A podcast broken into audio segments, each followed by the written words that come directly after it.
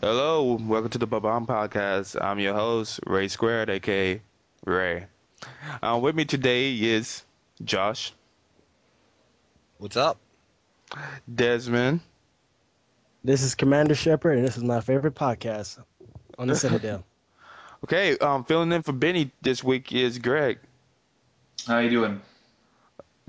he has his own podcast now called The Game On Radio. Just check it out. Thank you for Yeah. that. Okay, um, moving on to what we're playing. Um, Josh, why don't you start it off for us? Uh, well, I'm still working on Mass Effect. Uh, again for the third time.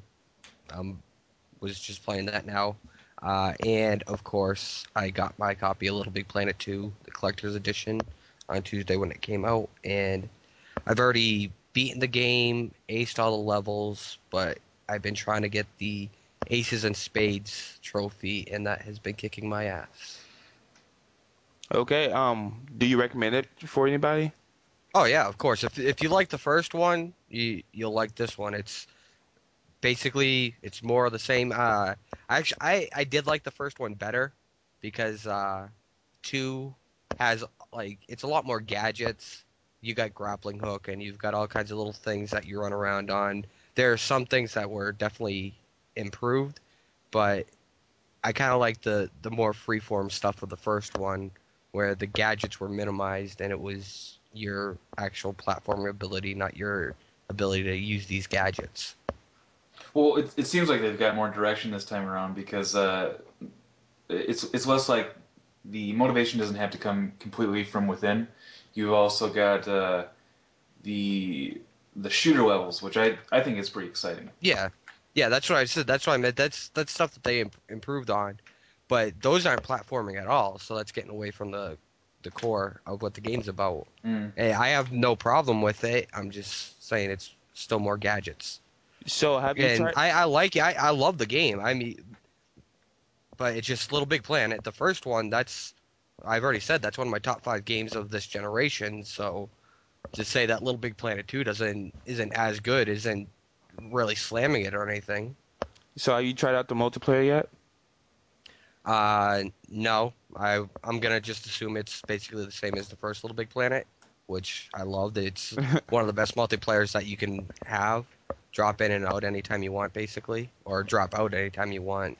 The levels do close off after a certain point, but you can have as many uh, online or offline players, any combination. So up to four, obviously.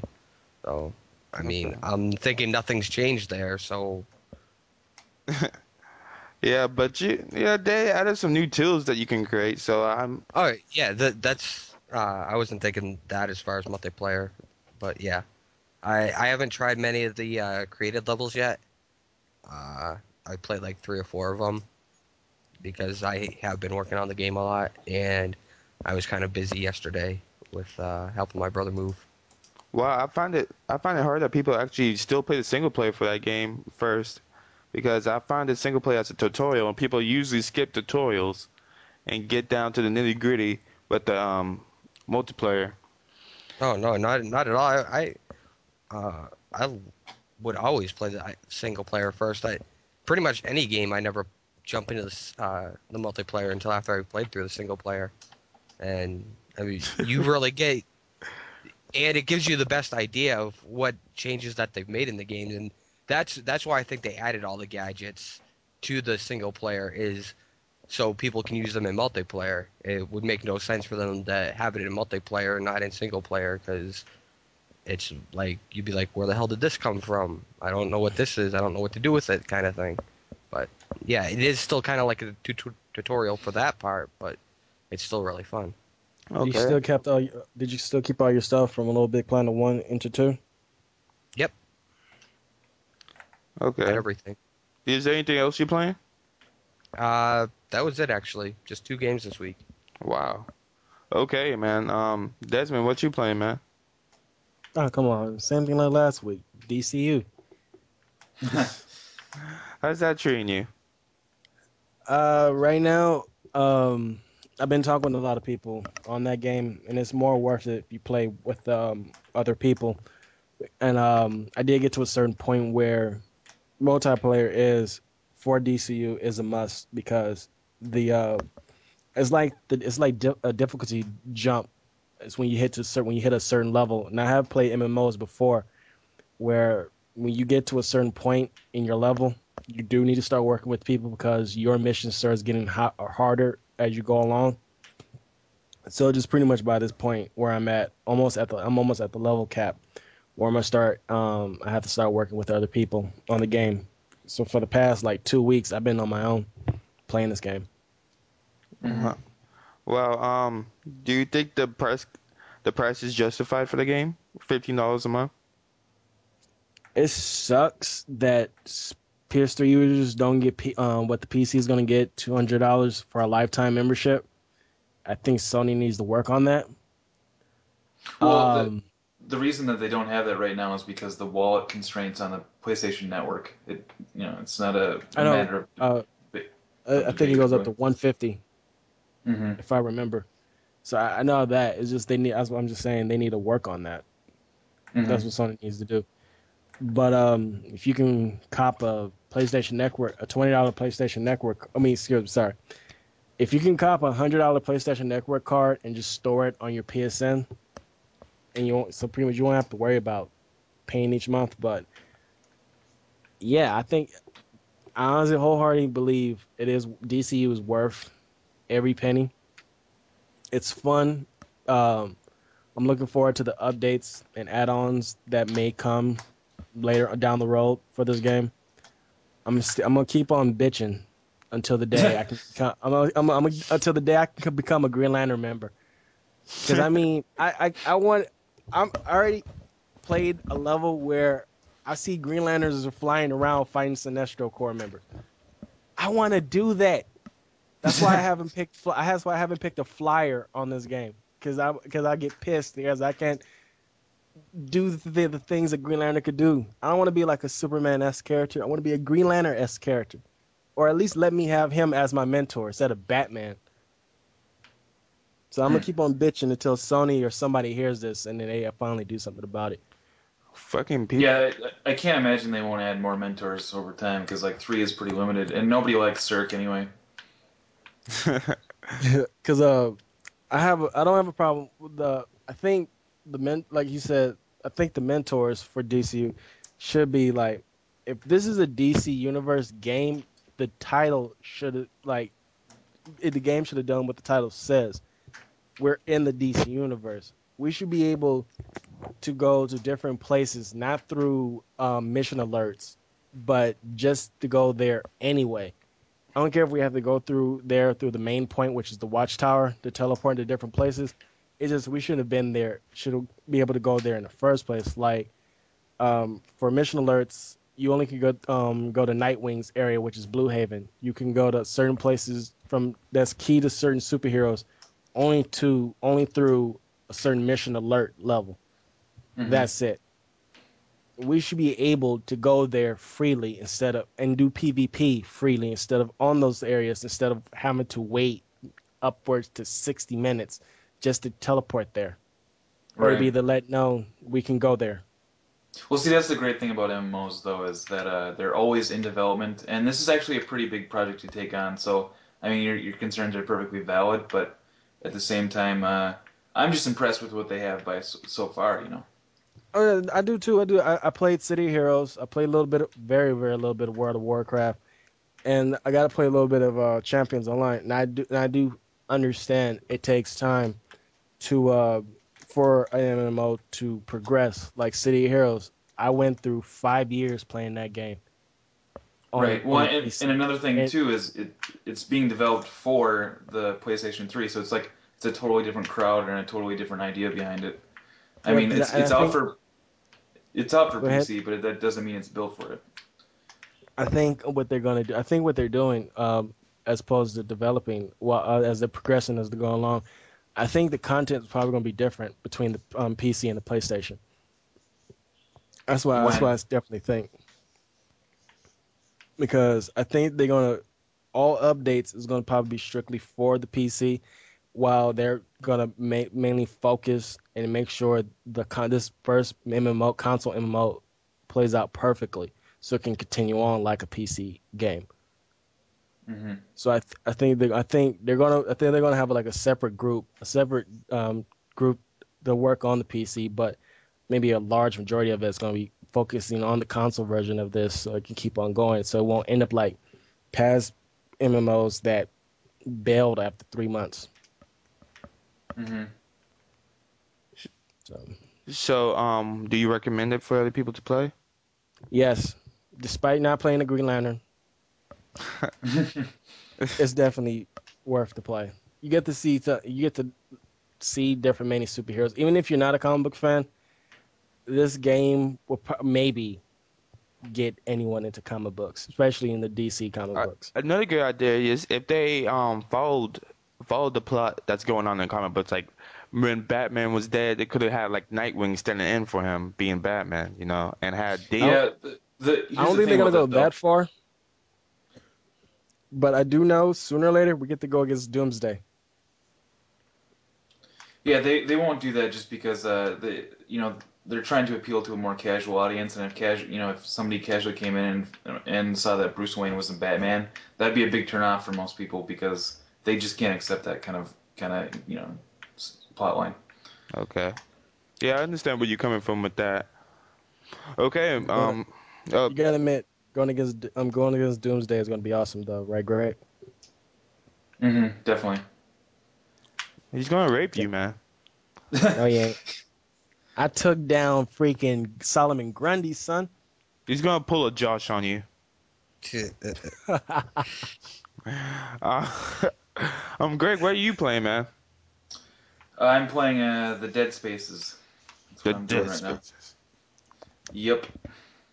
How's that going for you, man? Are you having nightmares? you know, no. Um, like I, it's a. The more and more I play both of them, like the more I, uh, excuse me, the more I play Dead Space, uh, and come back to it, the more I realize that uh, I had more, more gripes to work out, but I can respect what they were trying to do.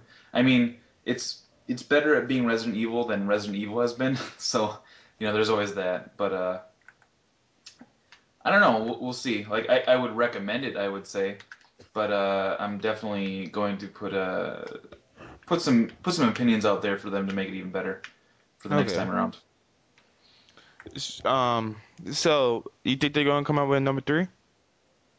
Oh yeah, yeah. yeah. It's totally open ended. Okay. Um. Have you been playing anything else other than the two Dead Spaces? Um, let's see here. I'm trying to think. Uh, not at this moment. I'm trying to get back into Minecraft just to see what it is. You know what what the changes are because I kind of abandoned that for a while, Okay. and uh, that's about it. Wait, how how did you get Dead Space too early? Did I miss that? Uh, I'm not I'm not supposed to have it, so I can't really get into it. Okay, I just I I just wanted to make sure that I I heard that right. yeah, yeah. He got the Yeah. game early. Okay, you don't have to tell how. Just just to, right. It, it kind of hit me there. It's like Dead Space Two. You're playing Dead Space Two. Yeah, I didn't get it. I didn't get it too early. Just just a few days. Just like I'm raping the. Just like I'm raping the wrong people. Yeah. nah, I still haven't finished the first Dead Space, so I'm not really concerned with Dead Space Two at this point. Mm, So you, so yeah, developers at uh, Visceral, I'll say for now, until you finish Yeah. this Dead Space one. Um, yeah. I myself have been playing Mass Effect 2, which is really amazing for the 360, of course, since I'm um only have the 360 for now. Um, I'm also playing to Dead Space 1. Um, that game scares the shit out of me. I can't play it alone during the night. um, absolutely. Seriously, dude. You yeah, s- I have to. seriously? I have to ruin the atmosphere by talking to people on Xbox Live, so I'd be able to work through it. If you know me, man, you you'd be surprised that I'm playing to Dead Space. If you like, like man, I do not watch scary movies. I do not play scary games, but Dead Space is such a good game that I overcame my fear, well, partially, and um, started playing the game. And it's a great, solid game, and it, it felt like it hasn't aged a bit, even though it's been like a year and a half. Oh, and I also want to do mention that while I'm not supp- supposed to have Dead Space 2, when it actually comes out on Tuesday, I will be buying it. It is that good. So so make it through Dead Space One so you can get Dead Space Two. Yes, I'm hope. I'm excited for Dead Space 2. I played the demo. The demo was absolutely amazing. The gra- they upgraded the graphics. Um, They tweaked the weapons. You know, um, add new enemies. So I'm excited for that. And I, and they actually gave Isaac a voice. So I'm looking forward to that. His Yeah, gosh, that was a long time coming. I mean, that was I don't know. Couldn't stand that in the first one. How how was that for you? Like finally hearing his voice, the personality. Yeah, uh, well, I mean, the the first time I heard it was kind of like a while ago, and I was just like, "What?" Because like nobody, I, I hadn't heard that they were actually giving him a voice, so it really threw me off guard. But uh, it was in in all the best possible ways. Okay, I It heard was that kind you of off-putting to hear it. For me, really. Like in a negative way, you mean? Not in a negative way. It was just kind of like I knew it was like you said sooner or later it was going to happen, but it was just sounded so weird. Oh yeah, yeah. So um, I heard Well, that. and it. Hmm. Oh, I'm sorry. I, I was just gonna mention that it's it's there's no way they could do the plot of the second one without a voice Yeah, because it's so much about his character as opposed to you know the the doctrine that they built. So, um, I heard that you have more interaction with people in Dead Space 2.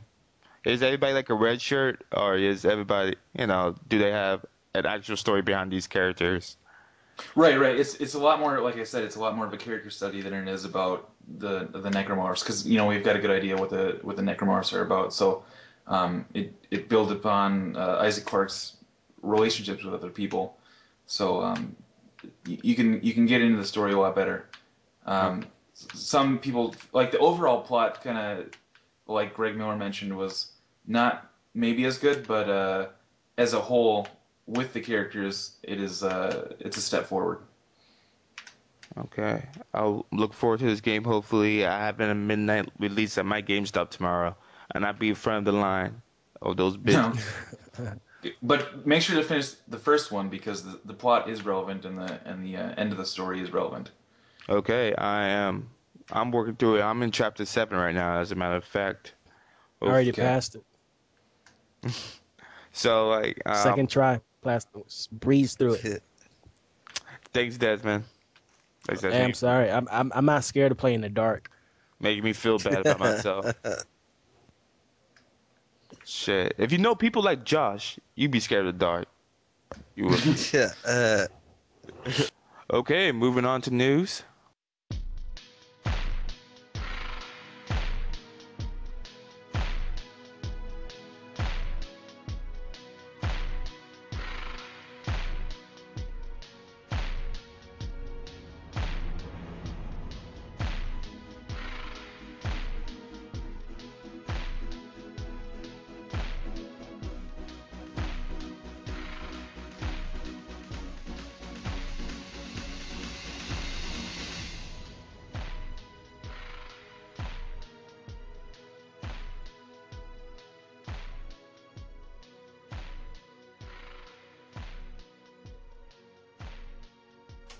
Okay, welcome back. We are now moving on to the news. Um, the first set of news we have is Final Fantasy 13 2 is announced. Tell me how you feel about that, Josh. I don't know if you're into RPGs. I love RPGs. I don't know why you wouldn't know that, but yeah, uh, it's mostly Western RPGs though. Yeah, Uh, I don't consider Western RPGs RPGs. That's why. okay. Uh, yeah. Well, I haven't really played any Final Fantasy games since Final Fantasy IX. Uh, I did try out Final Fantasy 13 when it first came out, but I only played like an hour because I wasn't really digging it. And uh, I'm with pretty much everybody else who's talked about it and saying I don't understand why they're doing it. Not because I played it, like I, I played through it and I didn't like it. Yes, I did play it. I didn't like what I did play, but because it's gotten so many negative feed, so much negative feedback on it. Why would you make a sequel to something that gets so much negativity about it? When they Well- they've only done it for one other game ever. Yeah. I, well, It just doesn't make sense. they sold six million units though. Yeah. Well, the but so then make Final Fantasy 14 or 15, I know they're making a 14 already. So make Final Fantasy 15. Don't make a sequel to the to the Final Fantasy game that people hate. It's like the most universally hated Final Fantasy game. So why make a direct sequel to this game instead of starting over again with a new Final Fantasy that they, which is what they almost always do. Be not everybody like hates it that much though. Like I happen to really like it. I mean, uh, the I wrote a feature about this actually because it's you can't the a sequel doesn't live or die by its predecessor. I mean, we've seen games that are just absolutely terrible, but then the second time around are much much better, and you you Oh, can yeah. almost forget about the first one. So Oh yeah, no. I mean, I, I I get where you're coming from, but at this at the same time, like I know that the developers wanted something to be proud of, and maybe maybe they felt like they lost a minute, uh, lost a lot of opportunities with that because they wanted to do DLC, they left a lot of things out. Maybe there's a story that like kept you know being written. Uh, it's hard to say, but I you know I know if I if I created Final Fantasy 13 and I had a bunch of ideas that didn't make it, um, even if it failed, I would say, hey, you know, I've, I've got more to say, I've got more to show. Like, let's try this again. You know, it's it, uh, Yeah. if, if you look at if you look at 10.2, it's much different than 10. I mean, a lot of people don't like 10.2, but then again, a lot of people don't like 13, so maybe they'll like 13 too. So it's really hard to say. Either way, they're going to make Yeah, money. it, I, I- can promise that.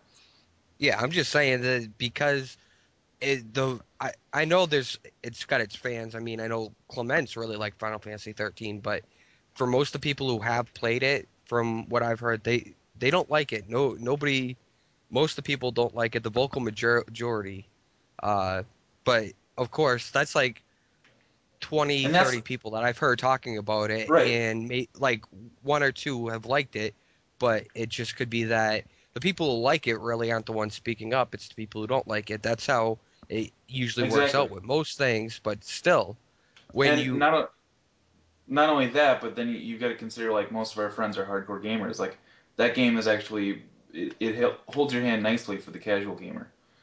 yeah, well, maybe that's what a lot of people didn't like about it, uh, because Final Fantasy is really a, a hardcore title. It's a hardcore series. Uh, it's Hmm. they're they're long games. I mean, like Final Fantasy VII, I spent 70 hours on my my first playthrough of that, and that was just nor that that seemed normal to me. I mean, I don't know how Right. uh, what the But- average was to play through that one time, but I wasn't really grinding a whole lot or anything like that. I was just playing through. Well, another like thing to normal. consider is this: Uh, gaming is being legitimized uh, among the casual audience. So if a casual player comes up to a hardcore player and says, "What are your some, some of your favorite games?" and they say Mass Effect, Final Fantasy series, Diablo, they're gonna they're gonna say, "Oh, I, I should try these out." And maybe they're not. Maybe the older iterations are not quite for them. They're very detailed, and, and you have to really yeah. want to invest your time into it. But it, you know, if a casual gamer hears Final Fantasy, which I'm sure they do all the time because Final Fantasy has a great reputation, they're gonna want to play it. Yeah, So it, they've got to find a better balance, you know, because these these titles that have made it as hardcore games like Civilization and so forth, they're gonna have to adapt to a newer audience as well. yeah. Well, my, Well, my view on- Civilization kind of has already done that.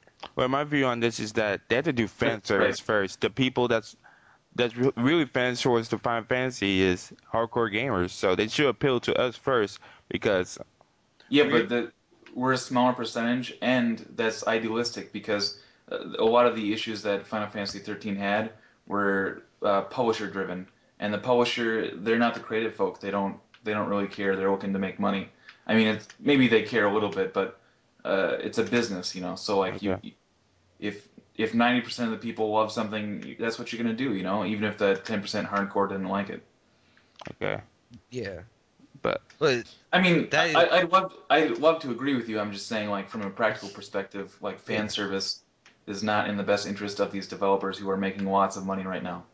yeah, yeah. yeah. Well, feel- that's okay. Go ahead. Well, like I felt that it was actual actually a departure from the series. It's it was completely different, linear. Um, it was Every game's a like it was like level, it was like level based actually. Um, they after every level you find out the story by reading the script. This No, those are summaries. I would, I yeah, would argue sum- that. summaries, but they they actually tell you things that actually didn't progress throughout the um gameplay and during the um during the scripting. So I Uh, well, I mean, I, I don't want to really, really get into that, but I, I would say that those are completely summaries of all things that were went over in the game. And then keep in mind too that I'm I love Final Fantasy 13, so I'll defend it to the end. you know? Yeah. Well, But- well, I know another thing that I was that keeps me from buying into it is it, Square Enix. I we've talked about Square Enix before when uh, it was what was it the uh, Deus Ex got delayed. Uh, it seems like Square Enix is just falling further and further off the face of the earth as in terms of quality. making games that people actually want and they don't they don't seem to have any idea of what the gamer wants they they just keep making more games and jeff said it on um perfectly sane show last week it's like ever since it became square enix uh, not squaresoft it's just gone downhill constantly since then so i the fact even if it was final fantasy 15 i wouldn't be buying it into into it right away but I would be much more likely to want to play it than I, it, I would for Final Fantasy 13 too. Well, all signs point to it being bad. You know, um, Yeah. You know, they made 10-2 before, and it caused one of their um, developers that been with Final Fantasy since the first one to leave. You know, um, right. But again, that was a different story. Like people actually liked Final Fantasy uh, 10. Final Yeah. Fantasy 10, yeah. Yeah, yeah. Um, like Yeah. I said, you can't, we can't put a final judgment on it yet until the game actually releases. But going with um Square Enix track record, it's not looking too good. Yeah, well, they're, they're exactly. having growing pains. I mean, they're.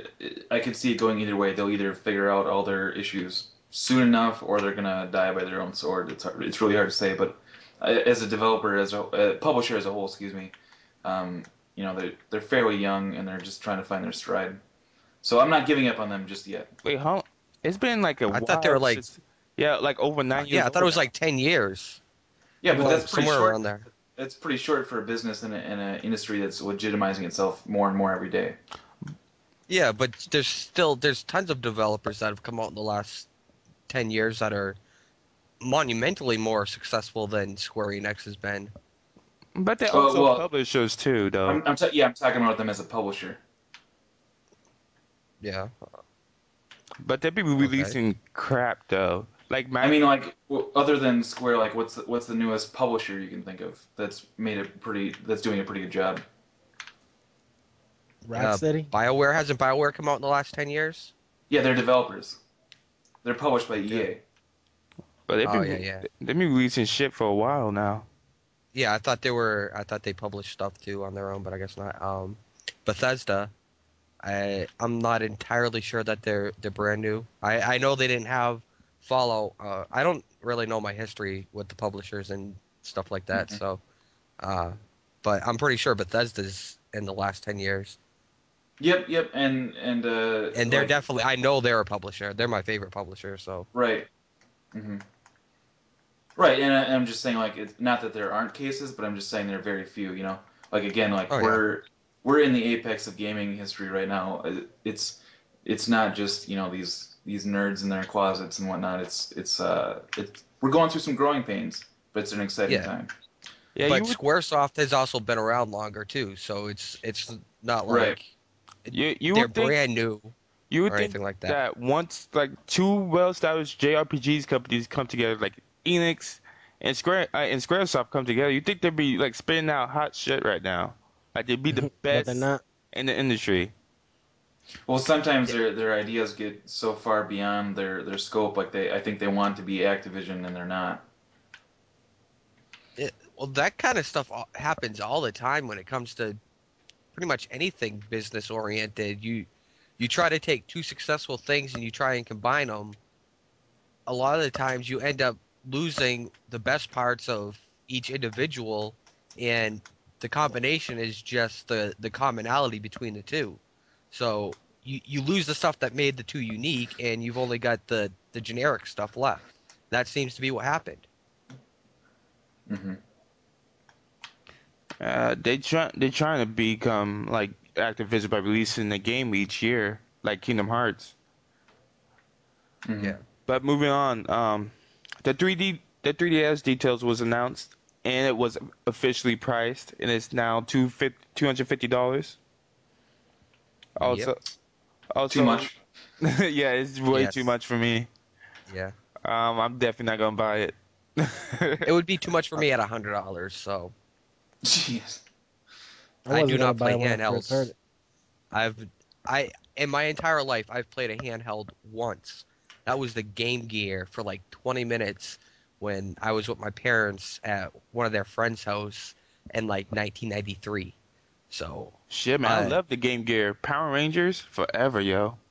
uh, well, I, I liked it when I played it then, but my parents didn't buy handheld systems, and there was no need to.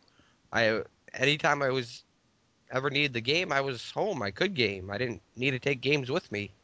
So Mhm. Okay, okay. Greg, I how didn't you get fe- up much when I was a kid. Okay. Um, they also have like a basic.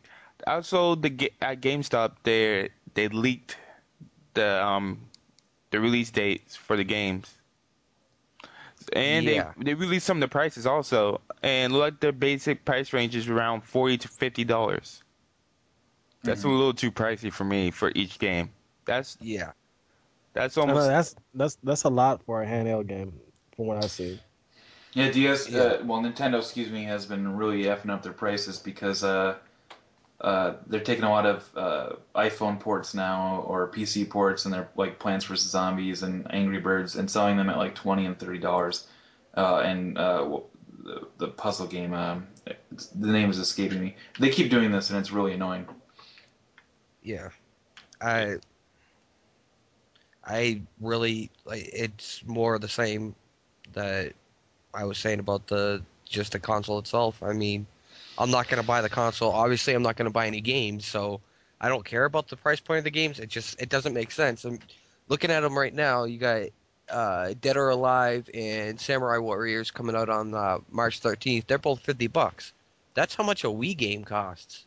So that just seems completely like ridiculous, especially like uh PlayStation's the PS3's moving towards uh 3D technology now too. Granted, you have to wear glasses for it, but you can get a full $60 game, full console game with 3D for 60 bucks. So now, Yeah. but you, you pay 50 bucks for uh, a handheld with a two inch screen. No, Right, I- but I don't the, buy the that. thing, the thing to consider too is like I don't think uh, as as much as they're touting the 3D, that's not like the only thing about it. It's got higher resolution. It's got a better processor. It's got two cameras. You know, it's got a whole bunch of jazz. And not only that, but kids will buy it just because they're kids and they're dumb. Their parents. yeah, but with that said, uh, all signs point to the PSP2 being announced sometime soon, and the uh, power and all that, those things are gonna blow Right. the 3DS away with everything except for probably the 3D screen. That's They- gonna be Yeah. the one thing it doesn't say have. that, they're, um, they're talking that the the They say- PSP2 will have PS3 graphics. and that they say it's 3G network, so they can do They- online gaming on the go. They, uh, Jim Riley here on Twitter said that uh, it's looking 4G.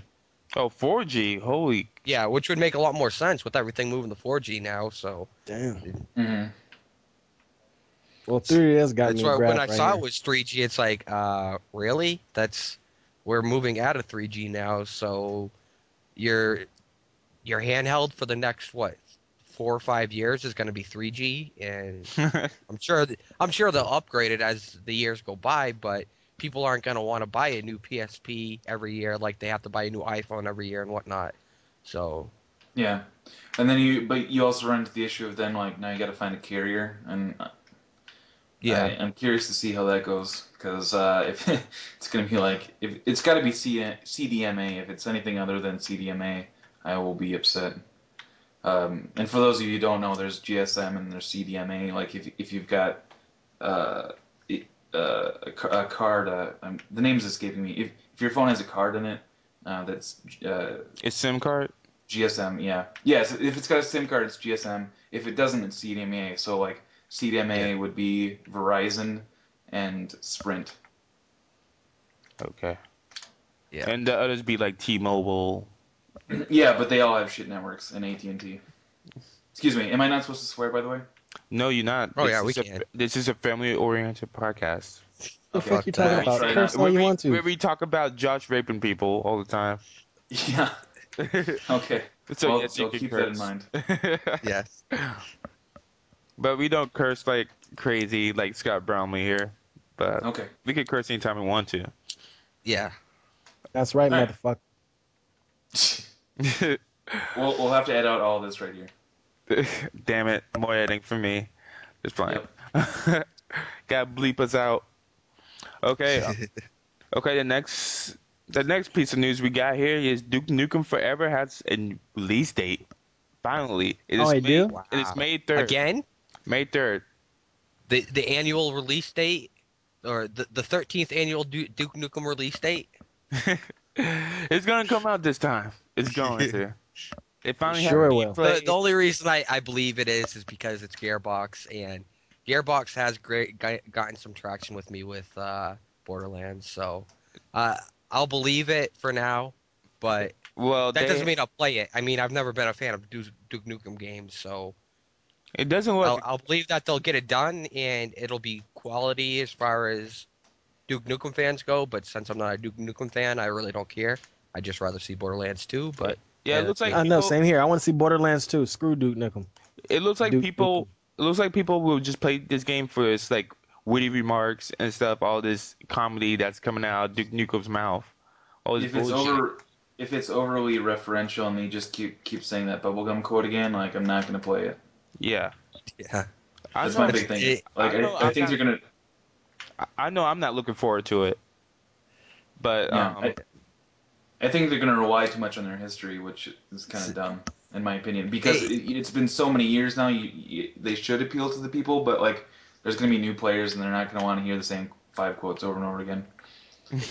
the dialogue seems to remind me of uh, Rogue Warrior, because that's one of the things that uh, when people talked about Rogue Warrior, what they always talked about was every other word out of um, what's his name?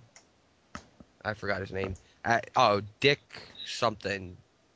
Out of his mouth was uh, every other word was like fuck, shit. Uh, yeah, he, he was cursing every other word. So. That sounds like what uh, Duke Nukem's gonna be. And I got that with Rogue Warrior. So well, like if you if you watch character. If you watch the trailer, you would see um all these witty remarks, dialogue and stuff. Um, like really seems like this alien chick with like three titties. He's like, "Fuck, I still hit that," you know. He says shit like that. So I think that they're gonna rely too much on his banter, his remarks, and um, like Greg said, the history for this game to sell, and that's not appealing for me. I just I want gameplay, great story, great characters. Well, the character is okay, but I don't see Well- really much appear- appealing here. Well, yeah, with- it's with it's Gearbox- gonna. Sorry, You about wanna that. go- go ahead. uh, with Gearbox, you know they're gonna make a solid game because Borderlands is really fun and it's real good. It's a good shooter. Um, it has a witty banner just as close as Duke Nukem does, so I believe Gearbox is gonna do a good job on this game. Despite that, I'm not gonna play it though, but still, you know Gearbox Yeah. is gonna do good. Go ahead, I Greg. have faith in them, but I, I they they've only got one game under their uh Belt. yeah under their belt so far. So thanks. Um and even though I love it, it's it's another one of my top five games of the the generation. I'm not gonna go and anoint them one of the top uh, developers uh, around yet, but they've with Borderlands they gained enough traction for for me to be able to say, okay, I trust them enough to think that they can make a good game because they have already. But that doesn't necessarily guarantee a good game like you would expect out of BioWare. Right. Yeah. Yeah. Okay. Um, moving on. The PlayStation 3 Amazon mistake. Have any of y'all caught wind of that? What it was selling the um PlayStation 3s for the fat PlayStation 3 for forty dollars. Yeah. wow.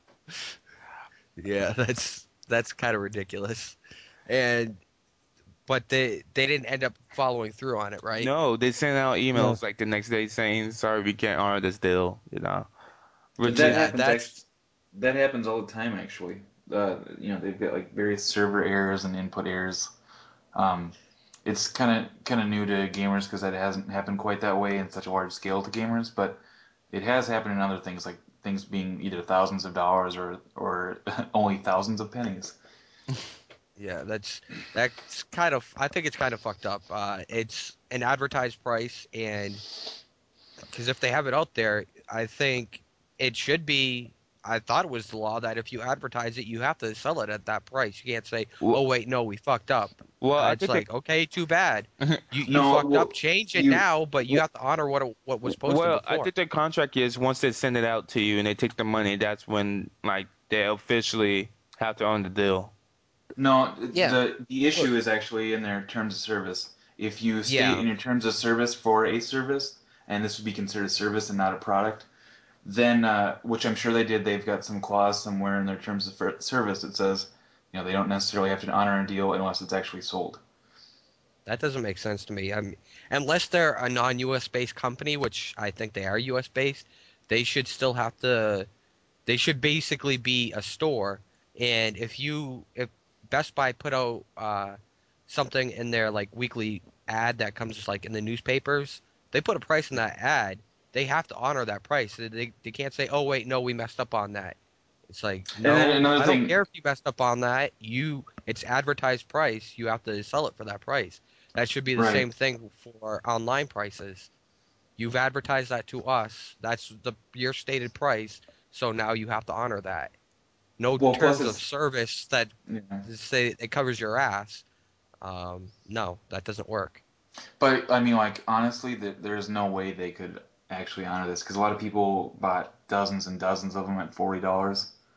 Like there's no Yeah, way they well- could do it fairly. I think that they would if they could, to be honest. But like they probably sold thousands upon thousands upon thousands, and there's no way they could please everybody. And I know that some people would just get pissed. And they would lose a lot of money. It, they there was uh, Amazon has makes billions of dollars a year.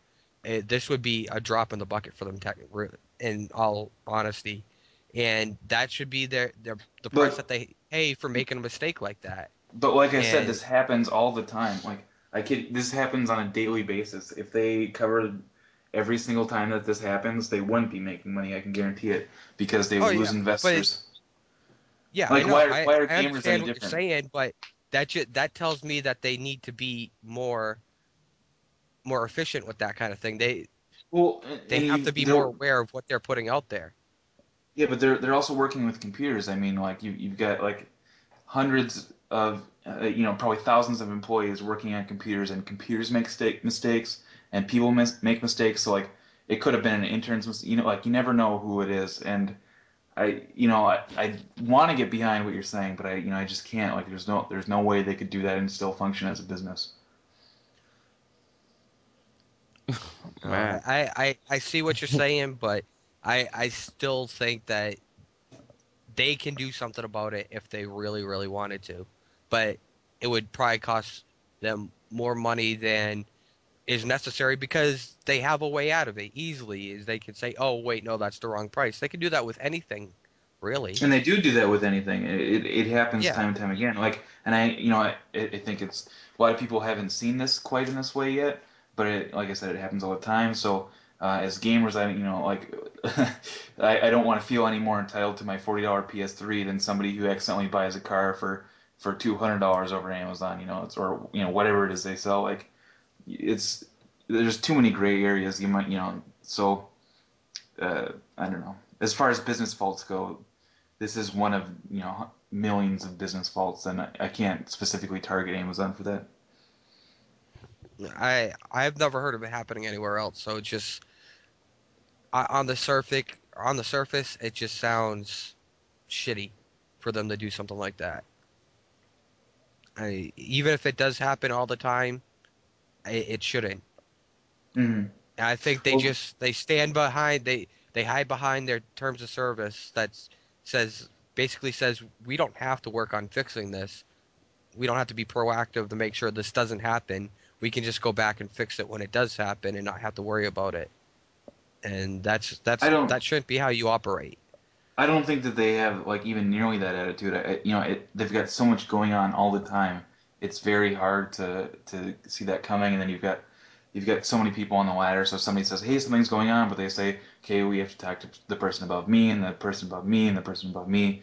And I mean, it's uh, I don't know. I all I can say is um, I think Amazon should hire me for PR. That's all I got on that one. Damn it. right. Plugging yourself. Yeah. But, um, okay, moving on. Have anybody watched the fan-made Half-Life movie Beyond Black Mesa? I haven't. No. No, really, Greg. Have you? Uh, I've yet to watch it because like I, I need to be in the mood for it. I, I know of it and I've read about it and I'm I'm excited to watch it, but I'm not creating any expectations for it. Okay, it's. I found the production quality pretty good by the budget, but um, I don't really know anything about Half-Life. I didn't know if it was connected to the story in any way, but it was. Yeah, it's it's more like canon than anything, from what I understand. Yeah, it looked pretty interesting to me. Um, so check that out, everyone. Uh, the next piece of news we have is um, Direct2Drive is now renting out games. How do you? Yeah, that, they're doing this uh five dollars for five hours, which is uh pretty exciting because uh you know five dollars for five hours may seem like a lot when you can rent a game, but uh, uh you know at a at a store for console, but uh, this is a fairly new concept for for Direct Drive to to do on the PC. Yeah. And not only that, I, I think of it more as trialing. So if I'm not certain on a game, it would be fantastic if I could just play it for five dollars for five hours. I mean, you know, I'm I'm pretty excited about this. Yeah, as a PC um, gamer. People don't usually rent out PC games, right? Because of the code. Right. Yeah, I, don't mean, think I've ever heard of anyone doing that. So this is like a brand new thing that he's doing. I can't I can't promise that Steam isn't doing this right now, um, because I, I don't really use Steam too much, but uh, all I you know all I can say is it's a fantastic step in the right direction for Direct to Drive. Yeah. Also, they have a um, promo code out for survival horror games. Um, if you put survival into the um, promo code area, you get twenty percent off. Yep. So so like uh, Resident Evil or or um, Dead Space One or you know any of those uh, any survival horror game. Even though Anything- Resident Evil isn't survival horror anymore. Yeah, Yeah. no, no, but it's it's marked as that for whatever Yeah. reason. So, I mean, if you don't have the, you know, I believe it's the gold edition of RE5 for PC or something like that. I mean, that'd be a good deal.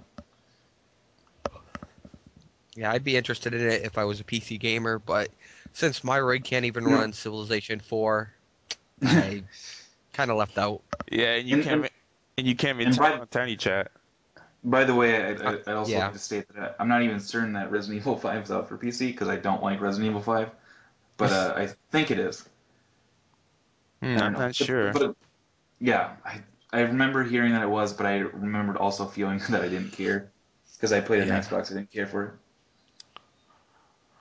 Okay, guys. Um, moving on. After this break, we will get to Movie Guru's movie section. Sweet.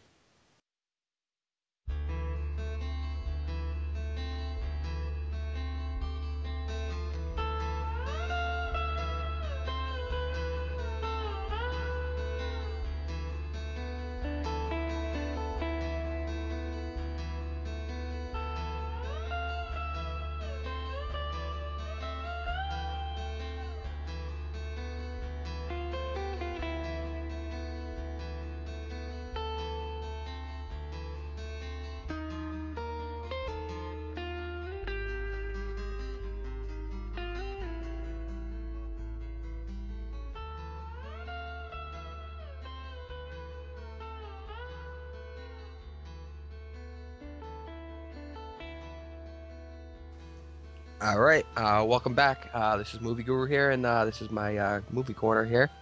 And start things off with the uh, weekend box office roundup here. Uh, for last weekend, January 14th to the 17th, four day weekend because of the holiday, Martin Luther King Day. Green Hornet comes in number one with uh, 40,000. Uh, the Dilemma with 20,000 is second, and True Grit still holding in there in its fourth week with 13 million. Uh, and now this weekend, uh, the weekend of January 21st to the 23rd, we had No Strings Attached get 20 million, coming in first, beating out the Green Hornet Nice. with 18 million, and Dilemma with 9 million. Uh, kind of talked about it, no strings attached, for a few seconds last week. Didn't have any idea what the movie was when we saw it on the coming soon part, and I did see a preview for it, and it looks absolutely atrocious.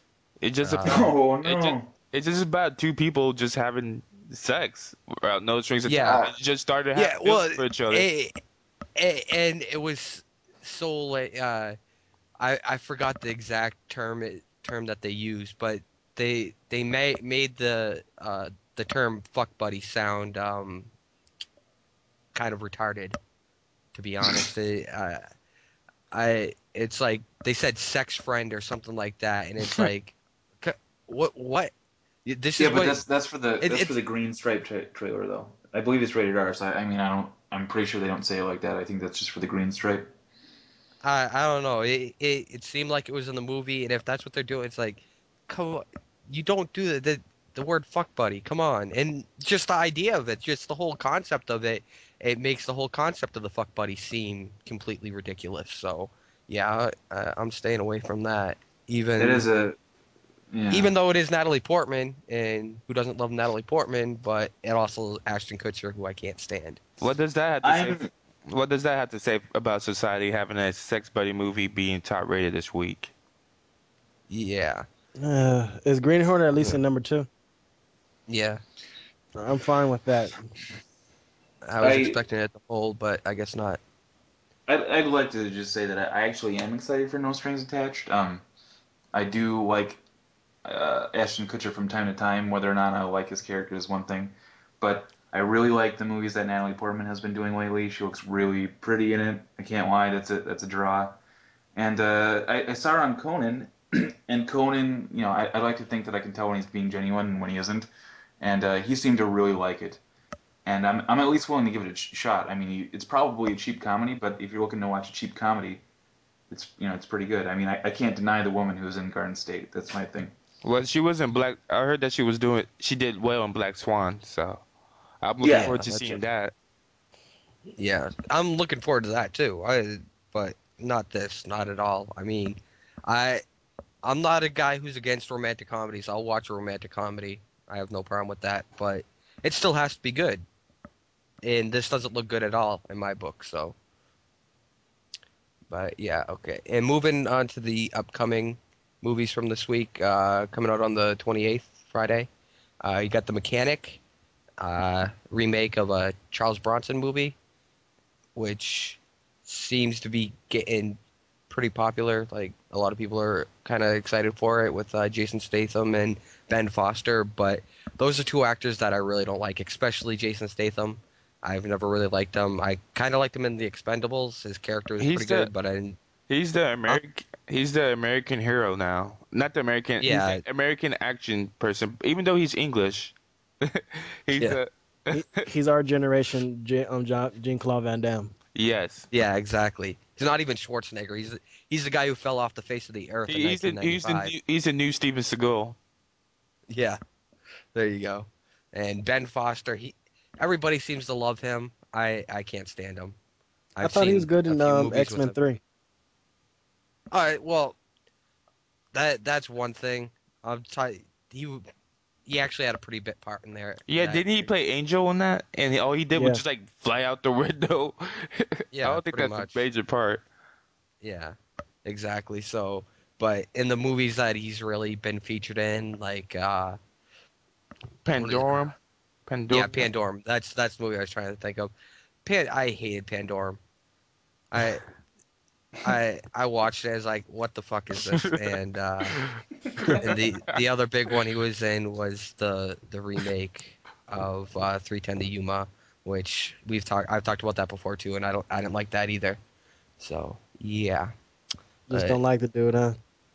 no, not at all. Watch out, you might get raping coming to you, Ben Foster.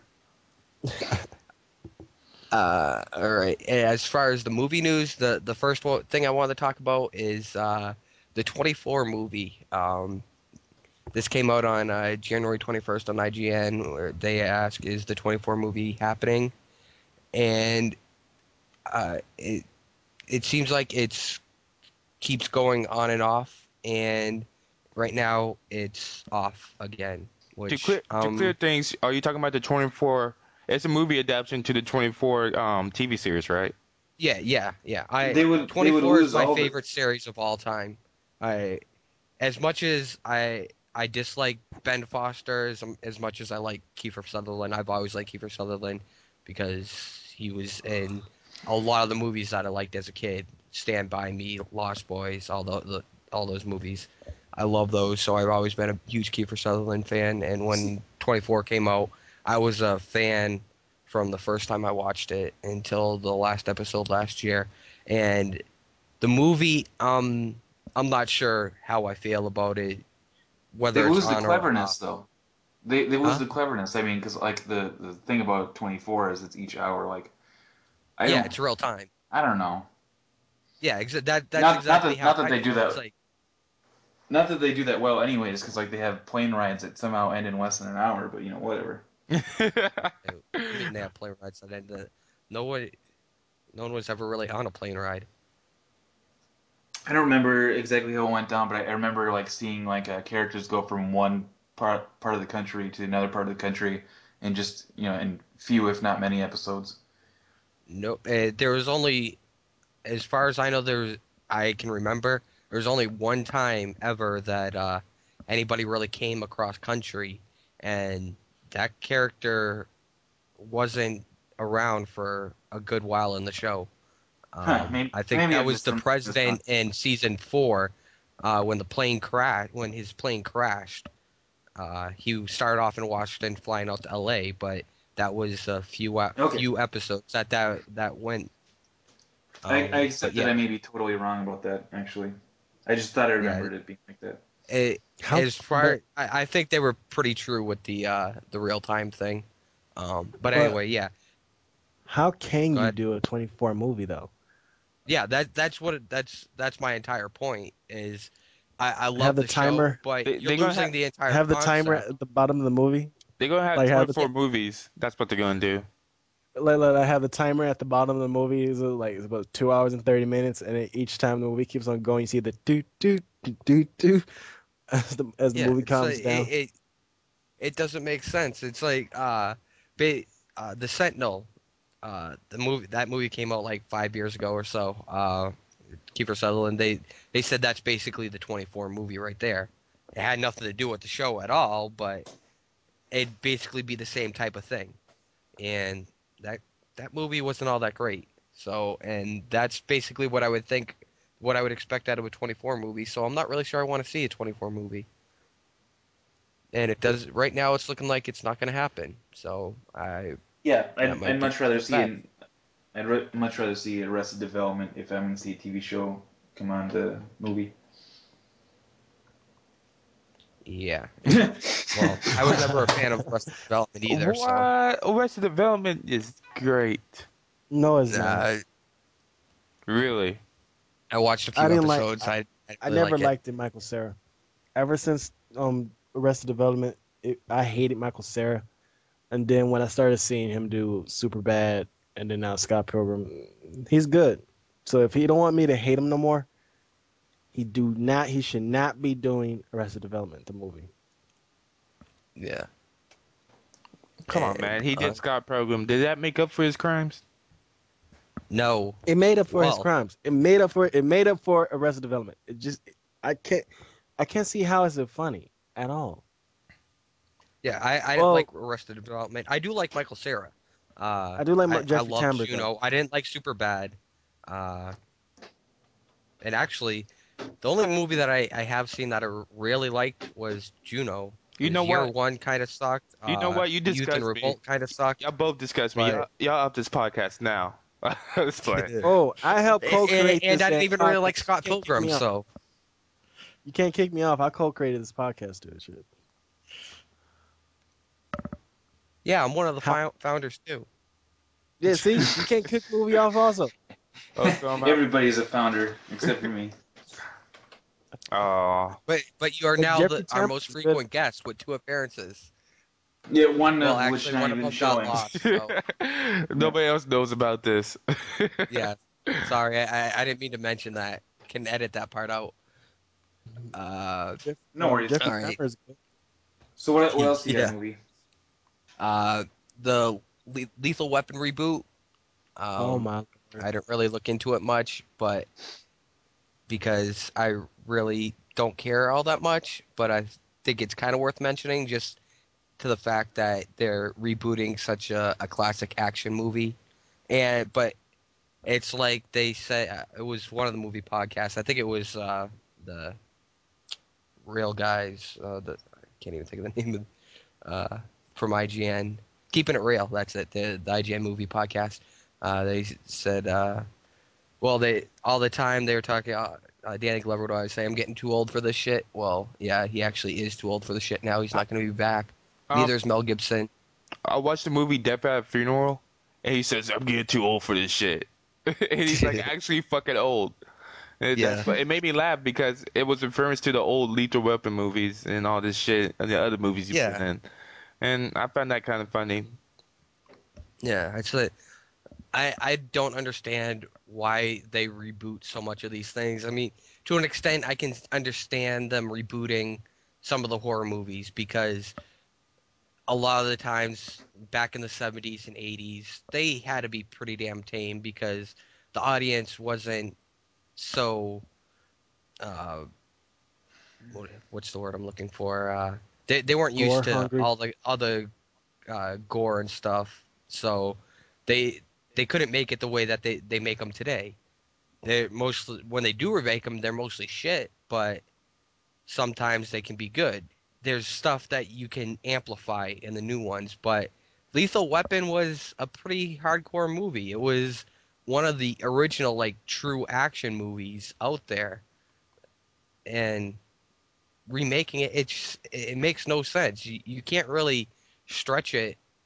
There's nothing really anything more you can put in there. No, no more bigger explosions or anything like that. They already had that in the the original, so redoing it makes absolutely no sense in my book. So yeah, and the next piece of news is uh, the Star Wars Blu-rays get release dates. Pretty big news, fairly big news for uh, geeks like us. Um, oh, Yeah. I'll, I'm not gotta, sure how um, big of a Star Wars geeks you guys are, but I'm I'm, Go I'm ahead. not a big one, but I heard this one. I don't know if you you guys gonna be happy about this. Um, I heard that they're gonna might be converting the Star Wars movies into 3D. oh yeah, I'm, Yeah. I heard that a month or two ago, and I think that's pretty much set in stone. They're Yeah, uh, he's George, gonna George Lucas re-release them in himself it. theaters again. Okay. Yeah. I yeah I, I didn't know that the Blu-rays weren't even out yet because it, it was kind of funny. A friend of mine sent over some some Star Wars Blu-rays and I didn't know that they were not even out yet. And I, I can't tell if they're upscaled or if they're actually Blu-rays or what the deal is because he's burned them. But uh, I told Bromley that I had Star Wars Blu-rays. And he's like, "How did you do this?" And I was like, I, "I don't know if I'm supposed to say." Like- yeah, they they had to been upscaled because yeah, they it, they definitely haven't come out yet. Uh, it's announced for September 27th. They're gonna have Yeah. three different sets. They're gonna have the the original trilogy, the new trilogy, and then uh, a set with all six of them. Uh, I I'm a fairly big Star Wars fan. I mean, I'm not hardcore, but I I really love the franchise. I I like the the second trilogy with I didn't like Clone Wars all that much. Uh, Blasphemer. well, I liked it. I didn't love it like I did with the other two, but uh, my favorite Star Wars movie is um, The Revenge of the Sith. So Really? better than yeah, Okay. better than the original trilogy. So uh, I'm You- very We're good, we're anxious to get my hands You'd on. be stoned to death among the Star Wars community if they heard you speaking that. that.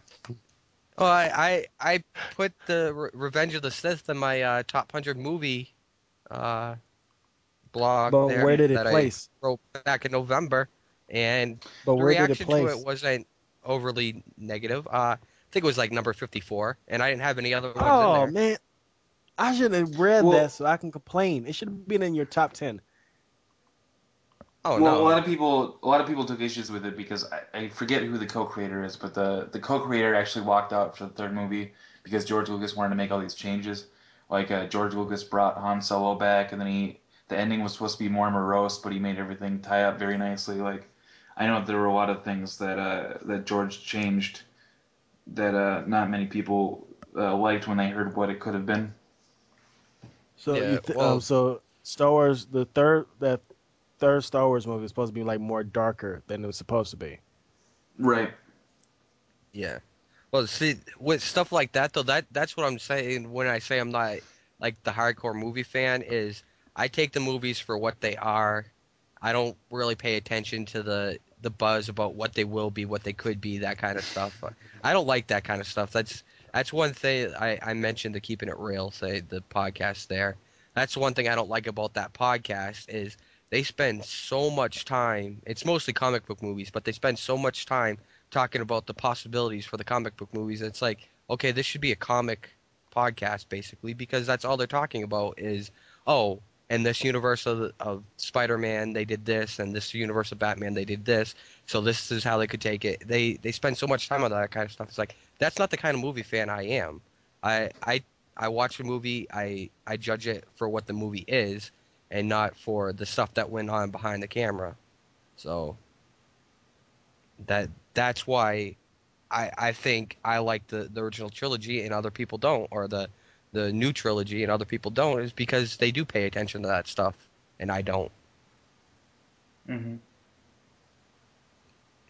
But yeah, uh, next little thing. The ne- these two things are gonna kind of lead into Desi's comic corner. Uh, first one is the Captain America title change. Uh, I guess they're gonna be getting a, a new title in Russia. Trying to find out what they, they say it's gonna be, but. Uh, I, I guess I guess the Russians don't like Captain America. They, they don't like the name Captain America, so they're going to be changing it. Uh, oh, not, it, it- it's going to be the first Avenger in Russia. Not only South that, but, they always, yeah, they always, yeah, but they always Cap- change the name. but Captain America like was also created to fight the Russians originally, so that's why they don't like him very much. Oh, so they're Yeah. taking out. So they're basically just leaving the subtitle, making it main title. Yeah, Yeah. Yeah, so that's Hmm. that's I just wanted to mention that and the last thing is Dark Knight cast. They've added a couple new members. Uh, Oh, first of all, they've got Oh yeah. They've got um, that was Ray, by the way. Tom Hardy is going to be playing Bane, or and um, Anne Hathaway will be playing Catwoman. Oh Which- yeah. Well, okay, that's me. I- I that's like- me. See, I was. Yeah. That's what I was being. Oh yeah, about. Well, actually, But you yeah. should wait till he says Anne Hathaway, Okay, Tim not- Hardy. Tim not Hardy right before act- he says Tom Hardy. Okay, Tom Hardy was. well, th- that's why I said Tom Hardy first was because he said, "Oh yeah," I'm like Tom You Hardy. fucking bastards taking advantage. but Ed has to. Yeah, I know why. I went, oh yeah, for just so you know. yeah, I know. I know. waited. Anne Hathaway, Hathaway, I think she's perfect for um, Catwoman. If you looked at the um, concept art for the um, current Catwoman costume, not not for Batman, um, for the comic book, she looks. I think she looks perfect. She fits perfectly. She has nice boobs, you know. Yes. Why would you think about it like that? You, Which you- we've you gotta seen be those. respectful. You, gotta work. You gotta work your way to that area, Ray. You just can't jump right into that. Excuse me, the guy that say makes. she, Excuse you me, the gotta- guy you that gotta makes say- blog posts about girls' boobies. Excuse me. one, one, one. I put nice facts, nice tasteful facts about women's breasts. I worked my way to that topic, as you as you can see. Okay, what I'm saying is she's a terrific actress. She has she has good comedic chops. She's great. I seen Havoc. Um, I forgot what other movie. I, I forgot the title she's in. Yeah, I'm naming movies that she was nude in. yeah, Greg. Greg But- loves that movie Yeah. too. She was nude in Havoc, and she was nude in um, the the gay cowboy, uh, Brokeback Mountain. Brokeback she- Mountain. doesn't There's she have a nice third boobs, one. though? There's a third one. little, little, There's a third little um, known Rehab That fact. was the third one. Lucy, um, Lucy gets married. If I got that title right, but she's ter- she's a terrific actress. She really is. Little known And a fact, body actually. match. Yeah, I, I I'm a huge fan of Anne Hathaway, so I I'm pretty happy with it. Some I know some people aren't. They say she's not Catwoman material, but she's pretty damn versatile. So I'm definitely Issues. willing to. I I, I want to see what she does with it, how she does as Catwoman. I think she could be great. I mean, a lot of people wonder if didn't think chop her uh, hair Heath Ledger could do very good as Joker, and he won a fucking Oscar for his role. So Yep. I wonder if she's gonna chop her hair off though for Catwoman. No. I would be surprised. Yeah, because the um, comic book Catwoman has like short hair, right? Yeah, but I very much doubt um, Christopher Nolan's gonna go that detail with I the want- character. I want the um costume to be just like the um one in the comic book. I think the one thing people should be worrying about is how Tom Hardy's going to perceive as Bane. Have you watched this one movie where he was just like extremely buff? I don't know. Bronson. My, fri- my friend said that he was um in the movie that Bronson. he was wrestling naked the whole time, which I wasn't watching. Okay, I didn't watch that movie. but I heard that he was extremely buff and he was wrestling naked, and I guess he can play the role as Bane, since he can put on weight easily with muscle. Yeah, I'm I'm not entirely familiar with him, so Uh, he was in Bane is, I uh, Inception. don't know. Bane is um has Bane- like a has like Yeah, I know, I've seen what kind of Inception. ex. Um, he has like a. None of them really Cuban- I seemed think, overly big to me, so. Well, Well, I, I, I don't- I don't think much they're- know I who don't- he is, but I don't think they're gonna get cartoonish with how big he is. But like the one thing that a lot of people forget because of the poorly done Batman movie and the fact that his character isn't developed much in other venues is that the Bane character is actually really interesting. He spent like his childhood growing up in prison for like almost no reason. It- There's just there's a lot to him. I'm pretty excited to see him in the movie. and he's from, and I think he's Cuban, if I'm right. 'Cause I know, Yeah, he, there- I know there- he, he's, does, he, he- he barely even, I- as, as I remember right, he doesn't even know too much about his origins other than he, his family was really effed up. yeah, and I know he has that very thick accent, and then that's that's the one thing I always remember from Bane, from the cartoons, and then jumping into the comic books, his um trying to figure out like him, trying to figure out his origins, where he's at, and then figure out that he, like Greg said, been in prison since a kid. Hopefully, So hopefully he won't big um break Batman's back. That would be interesting. That would be interesting. Him beating Batman to a pulp at a certain point in the movie, and then seeing seeing Batman being defeated for once. And then it's gonna be like Yeah. this redemption movie now of him working his way back up from a broken back, and it has a montage of him working out to Eye of the Tiger. no, I, I think it's, I think it's a lot be of a- people seem to think that this is going to be the last Batman movie for both Christopher Nolan and um the reboot is, uh, as a whole, blanking right? so much tonight. Uh, I think it is. I think for the both what's of his them, it name? probably will be. Yeah. Christian Bale. Yeah, He said, Christian uh, Bale. That's it. I'm getting so many Oh, okay. drawing so many blanks tonight. Uh, so yeah, it's they said it's gonna be the last, But- probably gonna be the last movie for those three, and after that they'll probably be rebooting the franchise. So it kind of Right. wouldn't be out of the question that Batman does lose. Hmm. I don't think he would die. That's something to No, you know, because if there's any DC character that, that never loses, it's Batman. Yeah. I'm, But I think Warner I'm, Brothers. I'm just saying. I, I don't I don't know the comic books at all. I mean, I- anybody who listens Batman to the show has- knows that I know zero about comic books. So I don't know what's happened in the in any of the universes or anything. But but I'm just saying, if, if it's happened in any of the universes, then I'm s- I think it's there's a possibility that it could happen in this movie. well, Batman has lost before, but later on down the line, he came back and won. So yeah, I wouldn't, He- I wouldn't necessarily yeah. call that a loss. I would, I would say it was more like a tactical retreat. But the thing is that Yeah. Christopher Nolan said that, that he would make things wrap up nicely, but if but he said it, he, the the studio is free to do what they wanted. So if they wanted to continue on, he's gonna I think he's gonna let it open enough so they can continue yeah, that's what- on. and Christian that's, Bale that's what I was gonna talk about. Because um, I know after Batman wraps up, they're gonna Warner Brothers is gonna Warner Brothers and DC Entertainment is gonna wrap um is gonna rush together with another big superhero to put in the put on the big screen, and I also think they're gonna probably find another director to do three more Batman movies because I know they want to work in Robin in some in some form or Yeah, way. the the the issue is like uh, this might be the last film for Nolan, um, or not Nolan, excuse me, for Bale. But I, I feel like if they throw enough money at him, he'll keep doing it. The only issue is, Yeah. according to Bale, he said he would not keep going if they add Robin, which I think is pre, pretty prima donna, but you know whatever.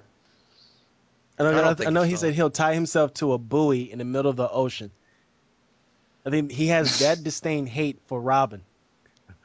Which is dumb. The only one, the only person in the world who hates Robin more than Bale is uh, Stan Lee. and he works for Marvel. Fucking asshole. Uh, well, I I know there's a lot of people who hate Robin. I'm I I don't particularly have any Well, I think like, Robin is much a cool love for him, but I don't really hate him. I I I, don't see what he adds a whole lot, so I wouldn't that's be- mind that's if because- they did leave him out.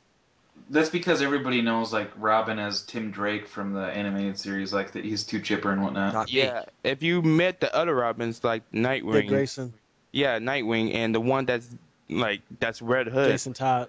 yeah, then Jason Todd, and and now you I- got a uh, Damon or what's, what's his name? I, I I know Damon Robin Wayans. from Wayans. the original Damian Batman Wayans. movie and TV show, and uh, from the the ones with uh, George Clooney. Dick Grayson. You, you only know the Dick Grayson Robin. For your in your in your Yeah. realm of knowledge, you only know Dick Grayson. I think Yeah, from the retooled- actual like movies. Yeah, Dick Grayson. I think Yeah. if they re if if the if whoever takes over, who if there will be other Batman movies, if whoever if they do decide to put in Robin, they should use Dick Grayson, but they should retool his story, like in Frank Miller's All Star Batman and Robin. Um, Bruce and Gordon didn't get Robin right after his parents' death. Robin went underground to a fight ring, to like a fight club esque fighting ring, and he and Dick learned how to fight that way. That's where Bruce came in and snuck into the um, fight club and got Dick out. do you still have his circus they- background? He still has a cir- circus background. That's how he was using it in this in this underground fight club. That's how Dick was using it. So if they and they was going more, that's how I think Frank Miller was going more gritty with the origins of Robin in that. If they use that in this new Batman movie, it'll work. If they can use that, It is- and then plus it has a more connection to him and uh him and more uh with more him and Bruce, because they both lost their parents. They're, they're more like brothers as opposed to a father or son type of thing. So if they use Yeah. that, I think Robin will be a lot more better for the newer generation and for people who still hates Robin. Yeah. Yeah. All right, that that wraps up the uh, my movie corner here. So right after this, we'll come back with uh, Desi D's comic corner.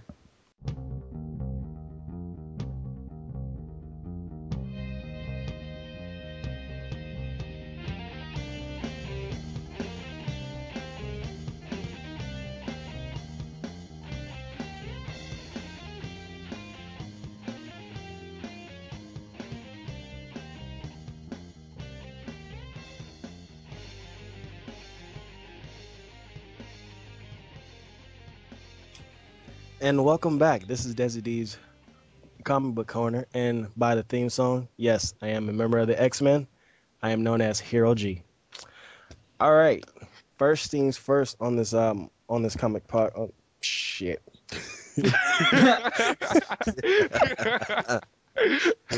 Can I start over, please? no, there is no start over. Unless you have a corner. That's perfect to go. That that'd be a perfect opening. Yeah, that, yeah. Continue, continue. Oh, we're really gonna continue with Yeah. me messing up about this. yeah, this is Oh. hilarious. Go on with it. Yeah. Oh, that's all right. Um, first things first. Um, Marvel is releasing um, the conclusion to Fantastic Four um, three, um, where one of the f- members of the Fantastic Four will die and they won't return like Superman and Batman. Nah. No, that's is really sucky. The issue number is 587 and it's being released early on the 25th, this upcoming 25th, to comic book retailers who already have the issue now. ben Grimm should die. Or Susan Storm. It'll be kind of cold that, um, to kill off any of any of the four, because I mean it would it would really change the dynamic of the book, and I wouldn't really have no feel to read it anymore. Because I mean, I have I've been growing up watching these four heroes, And if you kill off a member of the Fantastic Four, what would that do to a future movie? Yeah, exactly. Um, but this book. yeah, all will I know about them is the movies. So Yeah. uh, what I do know is the book is supposed to be out on the 26th, which is the Wednes is that following Wednesday, which is new, which is technically New Comic Book Day, where um different issues of uh, comic books come out on that following day. Uh, but Marvel's releasing it a day Do- early. Do we know who's the villain? That does. Um, I have not been. I have so much hate for this, and Jonathan Hickman doing this. I have not read it. I'm waiting till it comes out on trades, so I can so I can just pick it up and just read it straight through. But when I do get it in a trade, I will review it on a future podcast. So that is the that is one of the big that's happening right now. Um, right now, DC Comics and Archie Comics are dropping from the Com- Com- Comics Code Authority. Um, they've been with the Comics Code Authority. DC actually been with the authority since the CCA, since 1954, when there was a big legal battle on how if comic books was um, warping young men's and women's mind at the time, where um, Superman, Batman, everything was out at that time, and then Marvel and DC had a strict, pretty much all comics had a strict way of doing their uh, their comics at that time. So um, even the bigger one was Marv Wolfman in 2001. They um, Marvel Marvel withdrew from the CCA in 2001 because they couldn't use werewolves, what the fuck? which was yeah. So DC okay. and Archie Comics are releasing from them, and they're going to be rated. Their rating system is going to be similar to the video games rating rating system: E for everyone, T for teen, teen plus, mature. Um, but Vertigo Comics, the imprint that's under DC, will say um, for mature readers only. So that that is a big one because DC's been been with them, been with the C CCA um, A, excuse me, from the CCA for all these years, and they're dropping from it. So I think that's real. That's, that's real big. So they don't have Marvel or DC. So whoa, why would anybody pay attention to CCA anymore? Um, I was wondering what took DC so long to actually leave the CCA. What took them so long? Or what was like what was the reason for them to leave in the first place? Yeah. Because I mean, I know they put so much constraints on what a writer and an artist can do in their books, especially put um also like having like it's like a ball and chain on the editors to, have them tell what their um what the, what we what the writers and artists can do and what they can't do in their books, and I think this is a good way for I guess comic books to get more more bolder with their works. Yeah. That's how I feel. Because I haven't seen a far out comic book since when see Tales from the Crypt. Or not unless you want to count an issue of the Avengers where the Sentry ripped a person in half and you see his entrails and everything in that shot, which was kind of cool. Hmm. I got to find that issue though. Um, that is pretty much. That was pretty. Oh, and the last bit of news before I go into my pick of the week. Comic books. Um, Spider-Man's full movie costume was been revealed, and there is like a big backlash on how it looks. Especially, I guess people don't like how the way his boots is. It's red and white and then his mask has red lens as, opposed to clear or silver, like um, in the previous Spider-Man movies. Um, so far, a person said this can be the stuntman's suit, which will look totally different from the actor's main suit, hero suit. But if this is the costume that Spider-Man is supposed to wear, I am I I, I can't say I, I'm not looking forward to. Uh, uh, uh, I, I, I, story wise, I'm still looking forward to it, but character wise, Spider Man itself, changing how he looks, I'm not looking forward to Well, like I was, I was thinking they was going to the Ultimate Spider-Man route, having like some fitting, you know, um, costume. But like after seeing the full body shot, oh my goodness, I'm just appalled. Now, Like he has he has fucking sneakers on, boots, and like the, but the thing is that we don't know if that is the boots or that's the stuntman's shoes. That's the problem. yeah, yeah. I think what. Go ahead. But judging from that picture, it looks absolutely horrible. But it, seeing a final image, um, hopefully they approve it. That's all I gotta think- say. Or Well, that could be a that could be also while he's in transition to like maybe uh maybe the, the part of the story is is like his suit evolves over time. You know, like in the first Spider-Man movie, uh, you know, his suit was just terrible, and Oh, then uh then he replaced some, you know, replaced it. Yeah, I Hard think to say. I think what they should have done is what they did for Captain America and Thor. Kept everything hush, like don't show anything until close to their releasings. That's what I think they should have done. unlike Green now- Lan- unlike Green Lantern. Well, Green Lantern showed the trailer, I think, uh, if I believe, in November or December, which which is pretty close to a Super Bowl trailer. But you know, nobody's not complaining about the Green Lantern no more, as far as I can see. Is right now the whole backlash is like it's going for Spider Man, and I've seen Andrew Garfield in other movies. He's already lanky enough. He's already skinny, so I don't see any reason to, to complain about his body size when it comes towards him playing Spider Man. yeah, Spider Man's known for well, Ultimate Spider Man's known for his very skinny body. Yeah. Sin- So right now, I don't, I don't, I don't see no, I don't see no problems with um, with Spider, with um, the way how Spider Man looks or Andrew Garfield. Um, I'm still gonna give it the benefit of the doubt, but God, they need to change that costume before the movie hits. Because I mean, I swear to God, I'm gonna go crazy if they don't do anything about that. Yeah. Because I mean, you don't change history.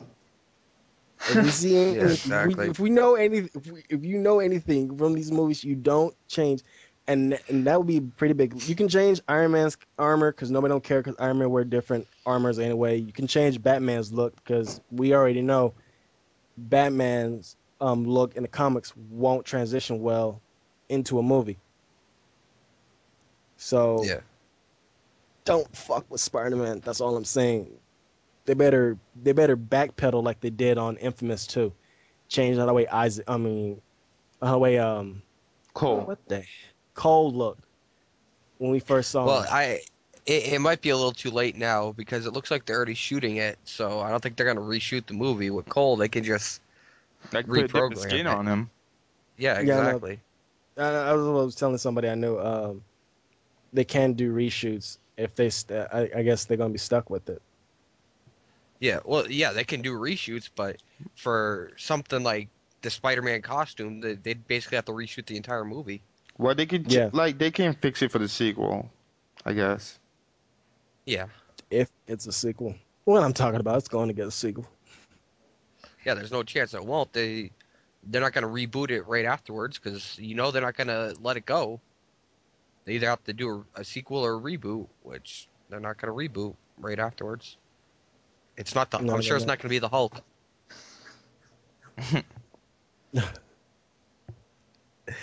And my pick of the week actually I don't have a pick of the week. Honestly. Excuse me. Um, I, re- I honestly don't have a pick of the week. That is uh, for the first time on this podcast. I don't have a pick of the week. How come, Desmond? Nothing interesting came out. If if anything came out interesting this past week, and our, our listeners, they can they can find me on Tumblr. They can find me on Twitter. They can find me on IGN and Facebook.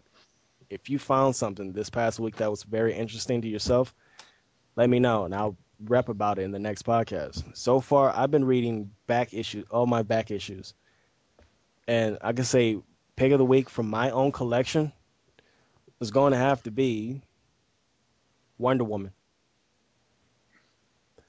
not the Wonder Woman that came out that's coming out now. the new issues where she's in her new gear. Um, th- the issues that I'm concerned with um, with Wonder Woman is right before her issue 600. She's working with the Green Lantern Corps because these Green Lanterns been brutally murdered by snakes, and she finds out this her aunt from Themyscira is now a space pirate and is killing people on a whole entire planet. So Wonder Woman has to go against her aunt and her cousin, who is pretty much just as powerful as she is. Are so they those it what? are they trying to make a movie of Wonder Woman right now? No, uh, Wonder Woman has got approved by NBC Oh, TV show. and yeah, for a TV show. And I was gonna talk about this because I was disgusted what they're gonna do to her, but now we're talking about now we talk now I'm talking about Wonder Woman. Um, you can say pretty much Wonder Woman is Bruce Wayne. She pretty much is. She's a successful. She's like Iron Man and Bruce Wayne all in one. Now, she's an success. Um, his version, David E. Kelley's version of Wonder Woman. She's um a, a successful executive at a at a company. She's a crime fighter. She already is a crime fighter, but a by night crime fighter. And she's based in L.A., not in Washington. So she don't work for the government. She don't live in Washington D.C. So she's based in Los Angeles instead of where she's pretty much based off of. Okay. Yeah. Um, I don't know who. So far, most people want Katee Sackhoff from uh, Battlestar Galactica as Wonder Woman. Who was she I from? say no. Who who was she from Battlestar Galactica? Starbuck. Oh, really? She was Yeah. cute, but she doesn't look good with black black or brunette hair. I don't want. Uh, I like Katee Sackhoff. She's a great actress. She's she's good. I don't want her as my Wonder Woman. No, no. Um, they can get the woman who was. Jessica Chobot. God damn it, Greg. We've seen. No, that's That me. wasn't me. God damn it, Josh. I want to see Jessica Chobot in Mass Effect We've Three. se- we've seen Chobot in a Wonder Woman costume. She looks great. but like my opinion on she this, played that Donna she, Troy. Uh, my If you- See, see what what's going to happen is if you mention Jessica Chobot as Wonder Woman, Olivia Munn will have the idea that she could be Wonder Woman, and that Oh, would be yeah. terrible. This is true. oh shit, yeah, she she also wore the outfit too and done a couple sketches on Attack of the Show before she abandoned it. Um, but my She opinion, didn't abandon it. She wants to be an actor. She doesn't really give a shit about video games. Like I, I totally understand what she's trying to do. I don't. Think, I think her show sucks, but like whatever. But um, my opinion on this that you gotta do a movie on the big three. You know, you gotta do a movie on Batman, Superman, and um, Wonder Woman. Those are the big three in DC. But the head of Warner, the head of Warner Bros., the new head of DC, she's not going to do that. Her and Geoff Johns talked about that not too long ago. They're not going to do a Justice League movie or a movie that's going to involve Batman, Superman, and Wonder Woman. They No, they no. was very adamant of that. No, no, no. I didn't say that they have a movie about the Justice League. I'm just saying that they have their need to have their own separate movie. That they like the biggest characters in the DC universe.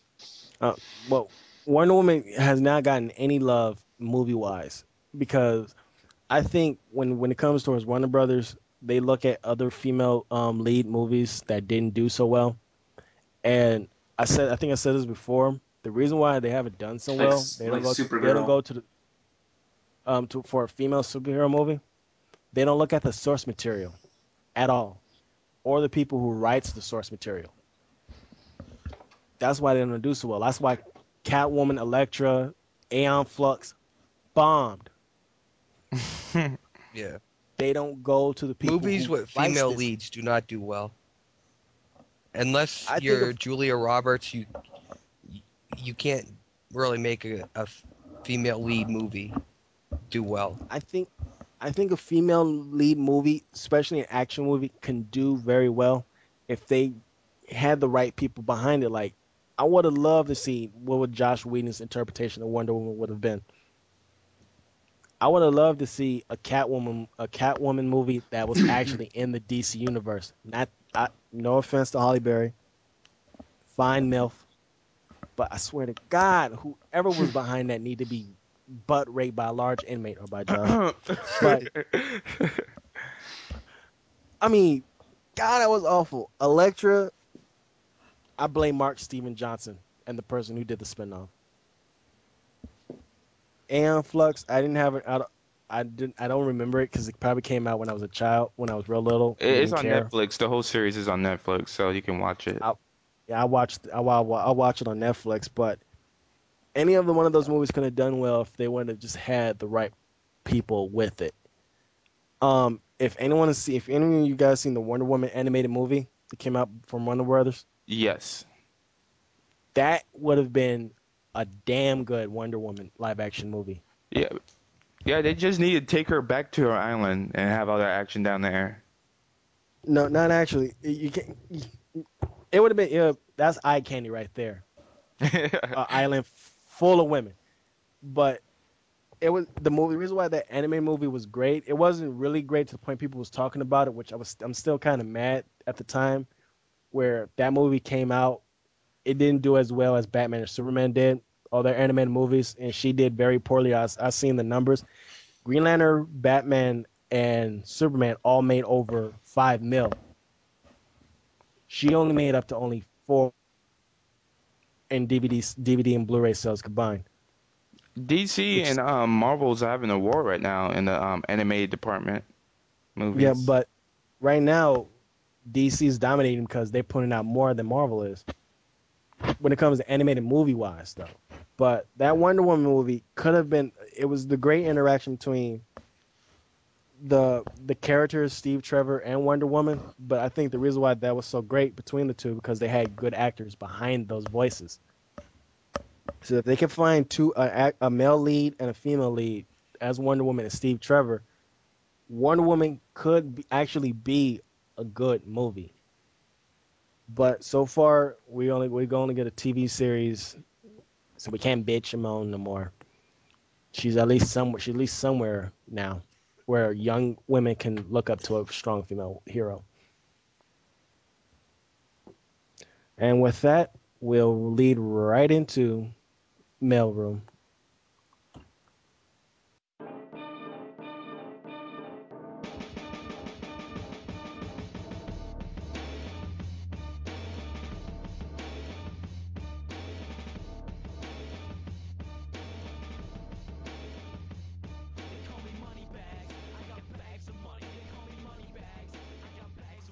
Okay, welcome back. And now we're doing the mail section where we get from our Yeah. listeners. Um, the first three credits is gonna be from Jay Bolo. Thanks for the three credits, man. we didn't have a lot of mail this week, so bear with us, people. Commander Shepard himself. Commander Shepard. This man looks like Commander Shepard in real life. I swear. Okay. Um. Yes. What are your opinions on the info they have revealed about the PSP 2? Josh. Uh, uh, going back to the uh, 3DS, uh, I don't really care about handhelds. Um, I kind of want to care about PSP because it's PlayStation, and I was pretty much originally a, a PlayStation fanboy, but uh, I just never got into the PSP, so I don't see myself getting into the PSP 2, no matter really what they put out there, because it's the same thing. Um, I don't play games away from home and I don't really have the uh, I'm not never in the situation to, so uh, I don't really care. well, a, a lot of a lot of hard, hardcore gamers don't necessarily have to leave home to want to play a handheld because like you've you've got experiences on handhelds that you can't get anywhere else, like Peace Walker. Yeah, Yeah. I and I, I've said before that I, I hate it when uh, they do that that kind of thing. Uh, franchises that are been established on the console getting moved over to uh, handhelds, I really don't like because it makes me. Uh, they're trying to get you to buy a whole different hardware, and I don't have the money for uh, any more hardware. Never mind the games that come out on it, and I want to play it on a TV, not on a four-inch screen. That's basically what it comes down to. I, I've got a 42-inch screen. I didn't go out and pay $1,500 for this TV to play uh, uh, a handheld with a four-inch screen. Damn. Well, I think it's going to be awesome to have a handheld that's going to be in four, maybe in 4G. I can go. I do go out most of the time if I can find something to do out. And so when I'm traveling, I, it'll be cool to have that in my hand. Maybe tap my PSN account, play my uh, downloadable games on my uh, on my PSP too. If I can do that, like if I can play Sky Program on the road, that would be f- really really fun. Yeah. So, well, that's and- what a lot of people say. It's like, oh, I, I play it when I'm on the bus, I'm on the train or whatever, or I'm on a plane. Well, I don't take the bus. I don't take a train. I drive pretty much wherever I'm going. I I'm hardly ever a a passenger for anything. Yeah, I have a car, and it's not like everything around here is really close where I can walk or where a bus is really uh, a logical solution. And I fly about once every few years, so it's not like I really have the opportunity to use it. I don't. The only the only times I go out is for w- work when I had a job, and to like do my normal chores, shopping and whatnot. So You're I'm obviously not gonna walk through Walmart playing a PSP. Actually, I have done that before. It's very entertaining. That's only when I'm traveling with with other people, and I don't want to. Yeah, tone yeah. people out. Yeah, exactly. But I, I don't Right. usually. I, I don't remember the last time I was in the store with somebody else. But the thing is, though, with me though, as a person who don't have a car and who travels a lot by foot, um, when I'm on the train or the bus, I need something to. Besides my music, I need something to keep me occupied instead of looking at the crazies I see every damn day. or oh yeah, when I'm out I, I completely understand that. That's what. That's why I don't say, "Oh, get rid of the 3DS or the PSP." I, I, I think they have a, a good spot in the world, in the gaming world. I, it's just that I'm not in that spot. I, I I'm not in those situations where playing them where they're most often played. Yeah, but also, what's good about a handheld though, especially like this, you never know when your console might go out and you need to get re- you need to get it repaired for a certain amount of time. I've got two consoles. so- Yeah. You never know. Act of God. I may don't believe in all the things, and I may not believe in religion or God, but an act of God could, kick in at any moment. It Believe is me. true, but if that happens, I'd pretty much be more worried about the act of God than uh, my PSP. but uh, all all kidding aside, but it'll be cool if I with this PSP two I can tap into my PSN account. Like I think you can do with the new uh, microphone Microsoft phone. We can tap into your Xbox Live account. Yeah. I think that would be cool if Sony could let you do that on on this PSP. If we can, if that, if if we can do that and then tap into our PSN accounts and pretty much download what we want, I think this com- can compete with that phone and with the 3DS. something that might get me to uh, buy it would be first of all it would have to have the trophy compatibility i i i'm at the point where i don't really start any games if they don't have trophies I, i'll play a game if i've already gotten all the trophies or achievements like i'm playing through mass effect now and i've beaten the game twice the only achievements that i'm to get for this entire playthrough is for the Insa- planet on insanity and my two squad members that's to come at the very end. So, but I don't like starting a game that doesn't have trophies. And something that like uh, Greg Miller's talked about on podcast Beyond games like Madden, where you if you have it for your PlayStation and the PSP, you should be able to pick up your your season from the PlayStation and play it on your PSP. Just constantly go back and forth, so that you're always playing the same season. You don't have to have two completely separate save files there.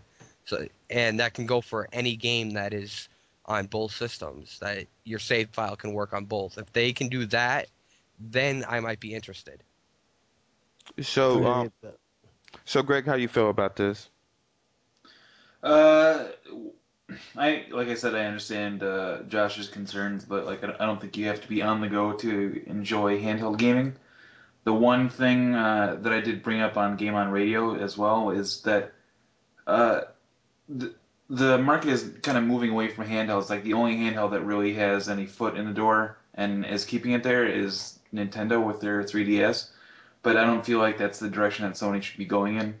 If anything, uh, they should just remain a publisher and start publishing for uh, for iPhone and for you know maybe for Android as well. But uh, I think uh, this PSP two is going to be just as just as successful and not any more successful as the PSP, which has been deemed uh, not so much of a, a success to be honest. Not in America. It's pretty success- successful in Japan though. Yeah, yeah, there is that. I mean, like, I'm, I'm again, I'm just saying for America, I suppose. Well, the only thing I feel about this is that the PSP 2 Go with 4G, that that's enough for me. Like the online gaming is going to be hell of fun on it, but you don't really want to do on, hardcore online gaming on a handheld system, so it's kind of Actually, uh, a lot of hardcore gamers game mostly on handhelds, like, I, and more specifically uh, the DS. Like, I know that there are tons of hardcore JRPGs, and I know tons of hardcore gamers who play more handhelds than they do uh, actual consoles. yeah, yeah. But like I I seen people like at my lunch, you know, at my high school, old high school, get together to play, you know, Monster Hunter. But that Monster Hunter together, but you have to be like in a cl- close proximity and um to play those Mhm. games. Um, but like with this, you actually can like just um start matches up with random people. Yeah, no, I, it's definitely a, a leg up, but I don't think it's uh, enough, at least for the American market. Okay. Moving on to the next question about Jay Bolo, Commander Shepard. I swear, man, he looks like him with the shaved head and everything. Um, is the PSP Go really bad? What games can't be played? Played? Are there really that many? Well, um, I'm starting it off from here. Um, I'm just saying, like, the only, the only publisher I know, publisher slash developer that I know that doesn't support the PSP Go it's really Square Enix. Like, and people have been trying to get their Kingdom Hearts games on the um on the go. So that's why I have to say about that. Um, the PSP Go was a good idea. Maybe if they launched it, uh, was launched instead of like having those PSP 1000, 2000, 3000 that was disc based, then then I'd say it would have been a good idea, but not now, coming late in the game. Um, what do you think, Greg? Uh, well, you know, I- think it could have done just as well as long as uh, every game came out the same way. I think a lot of people misunderstood how things were going to work. Um, I, I feel like the idea in itself was a great idea. I just think it was kind of poorly executed. But again, that's another one of the growing pains of the industry. Like we're we're moving into digital distribution. so the PSP Go maybe not so great. PSP Two Go, we'll see. You know that might be a that might be done perfectly well. Okay, Josh, how you feel, man? Uh, I think you. Oh, yeah. pretty much guess. Yeah, Uh, you I hate- I don't have a PSP Go. I don't have a PSP. So, but I I pretty much agree with you that uh, it was pretty much a bad move to get rid of the discs uh, so late in the system's uh, lifespan. Uh, if it was a new launch, if it was the PSP two, somewhat understandable. But they, uh, as far as I know, they never really fixed the problem of people who already have a game on disc wanting to play it on the go. Yeah, So I think I think this was almost kind of like a market test too. You know, like they the PSP wasn't doing well enough. Uh, well, I mean, again, in America, I don't think the PSP was doing well enough so that it would be a big risk screwing up something like that. So they they kind of wanted to see like, you know, how are people going to take this? You know, what is our future like? And I think that to be honest, it's mostly a success. Um, you know, the only two problems are the hardcore gamers who can sniff out the BS and the people who are way too casual to understand what they're getting themselves into. Okay, um, Desmond, how you feel, man? Um, the only reason why I didn't pick up a PSP Go was it's too damn much for me, and Price wise? price wise, yes, it was too much. And for me, it, it was it just was. I forgot how much it was, like three hundred, almost as close to the uh, PS3's price range, I don't think it was that Yeah. much. I thought it was like 240. two forty. yeah, I think it was 250. Yeah. It's been so long. Either way, I just agree with um that they couldn't grab titles that people wanted for the PSP Go, and I think that's why it didn't sell that well. And it's some fact that I think people spend all their hard-earned money on UMDs, and you can't port your stuff onto the PSP Go. Yeah. Yeah, but like, how many how many people actually had a PSP and thought, I'm gonna get a PSP Go? I don't think that most people who already had one got one. I mean, like Yeah. obviously because some people are complaining that is the case, but uh, I think that most people that had a PSP didn't get a PSP two or didn't feel any need or a PSP Go, excuse me, and didn't feel any need to. Yeah, well, I, I think that's the problem. Uh, you want people who already have a PSP to want to buy the PSP Go because with something like that, everyone who wanted a PSP pretty much had one at that point, and you're not Right. really get any new people. You're targeting such a, a select audience there because you're already cutting out the people who already have the PSPs that way, and those are the people who are Yeah, most likely to buy it. They they already, but they knew that they had games coming out like Peace Walker and other stuff that would that would help them. And like you said, it, it does well in the Japanese market. And I, I mean, I know that they're not as thrilled with that even over there. But uh, Yeah. I mean, like I guess it's like really any any marketing and gaming move. Like as a business decision, I this wasn't the worst possible thing for them to do. Um, I, I would say that it's a success, but it's just not a great success. And, and, you know, the the key is to define what a success is. And I, I think that the PSP Go did enough. I don't think that they, they really lost too much on uh, trying that out. And you know, they, they just they tried to take a cue from Nintendo, and you know, Nintendo's got the 3D, or they've got the DS, DSi, DSi XL, and uh, it didn't work out as well for them. But I wouldn't say it's a failure. Okay, that question's been answered thoroughly. Um, the last question by J Bo is, what will BioWare do after Mass Effect 3? And I would kick it off by saying that they probably would move on to new IPs or, you know, go to back to Dragon Age 2, you know, and um, make another sequel for that. So that that's Yeah, what I, I don't think it's the end of the Mass Effect universe, though. It may be this e- end of the I you commit know, the Shepard story. right. Yeah, that uh, Mass Effect is a big universe, so I, I think they should continue from that. But then again, you see that other forms of media is taking over, like comic books. They're doing an expansion of the universe through comic books. But that's, I'm, I'm interested to see what they're gonna do from a different character's perspective during during the video games. That would be fun. hmm I think they they're gonna need a uh, all new IP after Mass Effect because, right, as big of a, a fan as I am of the Mass Effect franchise, I wouldn't be all that excited about uh, a game somewhere else in the Mass Effect universe. Uh, I love the Commander Shepard storyline, and uh, I probably would definitely. Uh, I, I there's probably no doubt that I would like another game, but it just I I'm a big fan of Bioware and uh, I'd like to see something new from them and not just kind of taking the, the Halo route of trying to find new games to, to put out for it, uh, making up new stuff and that kind of thing.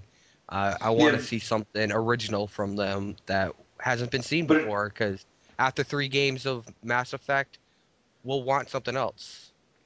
Yeah, but and we do still have Dragon Age, but even that, at that point, it'll they'll be moving on to the third Dragon Age game. So But like, um, Dragon Age, I mean, um, Mass Effect is such a big, expansive universe. They got like millions of planets, like different stories going on. I think they still, like, we we still got places that's unexplored, unseen, unheard of. Um, so I think they get do plenty of stuff in Mass Effect. Oh yeah, I, I, I think they can. I'm not saying they can't.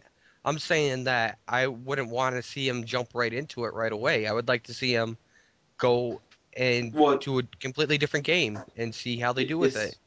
It's hot right now, though. And then like another thing too is, uh, you know, my big thing is if you trust if you trust Bioware as much as I do and as much as you sound like you do, Oh I yeah, think they'll go about it the right way. You know, I oh can't yeah, imagine so that. I. I mean, if even if they announced a, a new Mass Effect universe game a year after Mass Effect Three came out, I wouldn't be worried at this point. Oh yeah, I'm not saying I'd be worried. He, he asked what we would like to see, and I'm Oh, okay, yeah, yeah. not Maybe, talking maybe in a in a business perspective. I'm not talking anything like that. I'm talking just this is what I'd like to see. I'd like to see something new. And I'm not saying Okay. that I, I wouldn't play anything else. I'm saying it's what I'd like to see. Right, right. I misunderstood the question then. Okay, Greg. Now that you understand the question, what you like to see? Um, uh, a Mass Effect RT- RTS. Oh, Why? no, What now? no. No. No. An RTS, real time strategy. I barely got through freaking Brutal Legend.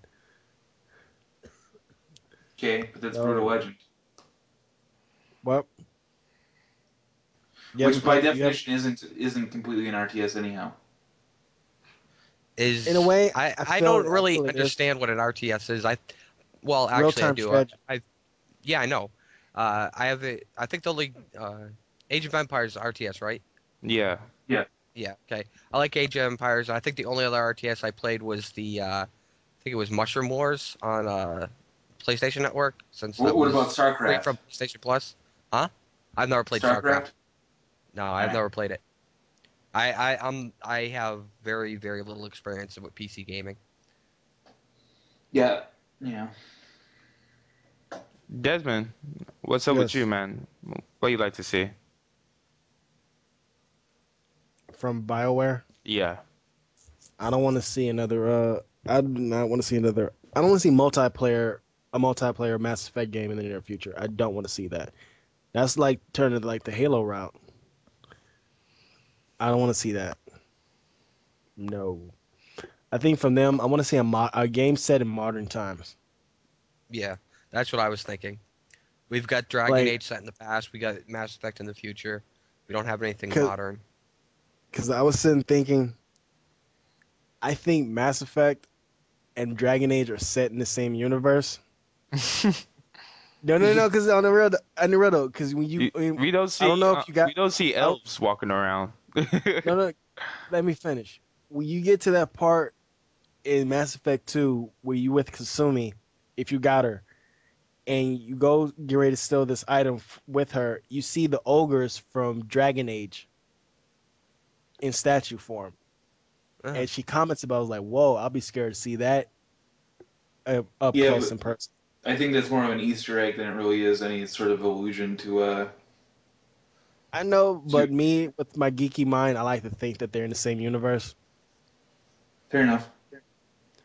So it'll be cool if they do I guess. I guess they never really in Dragon Age, as far as I remember, they never really say that they're on Earth. See, but they So- do mention Earth in, uh, in Oh, really? not in Dragon Age, but they in said Mass they, they called it for Oh, yeah, yeah. They called it for Elden, I think, in Dragon Right. Age. And and maybe maybe all this magic is really just biotics. but but, But- they have implants for biotics. yeah. No, no, no, no, no. Because Asari actually they have biotics as it were. Oh, Everything yeah. else is implants to every other race. is different. They they do have implants because you can change their implants. Yeah, you can that uh, enhance it. Yeah. right right enhance it, not to give it to them. But the Asari naturally Yeah, I have biotic abilities. Yeah, I know. I'm just saying. Right. Yeah, But- I, I I agree with them with the the modern age because what there's not really any uh RPGs set in the modern age with the closest exception being Infamous that I can think of. Yeah. So I think a modern day RPG game I think will work. Okay. Yeah. There well, you you, go. there technically you've got um, uh, you, they had the MMO RPG of the Matrix. Oh, they did. I Didn't that get canceled? What now? Didn't that get canceled? Yeah, I'm not. I'm not. I'm just. I'm saying it's been done, but like it hasn't been done c- correctly. Okay. yeah, and not large scale. I didn't even know about that. Well, that was. It was a pretty big deal, but like it just failed. Uh-huh. Well, I, and I'm also not talking MMO. Right. Right. Okay. Fair. That's fine. Just saying. Okay. Okay, moving on to the last question by Jayla. If you have to choose a date with a really nice, down to earth, and hot chick, or a whole new gaming setup, like a new TV console, sound system, plus five games of your choice, which would it be? A girl, hot chick, a hot chick, and a hot chick or video games. Which one would you pick? Anything you want. Greg, I got to start off with you. Okay. Um, I would pick the new setup. Like I've got a pretty good setup right now, and I've got all the consoles. But uh, I suppose it would be nice to have five new games. But like the big reason for me is uh, like the, the question's kind of weird because um, perhaps you have a date with her, but is she gonna dig you? And you know, Yeah. I don't know. I, I feel like if I don't have a date with this this chick in the hypothetical, I can at least find somebody else. Yeah. Whereas money is a lot harder to come by right now than females. okay. What about you, Josh? Uh, well, Jayla sent me this question on AIM. She wanted me to say hi to everybody. and I forgot to do that earlier, so I'll do that now.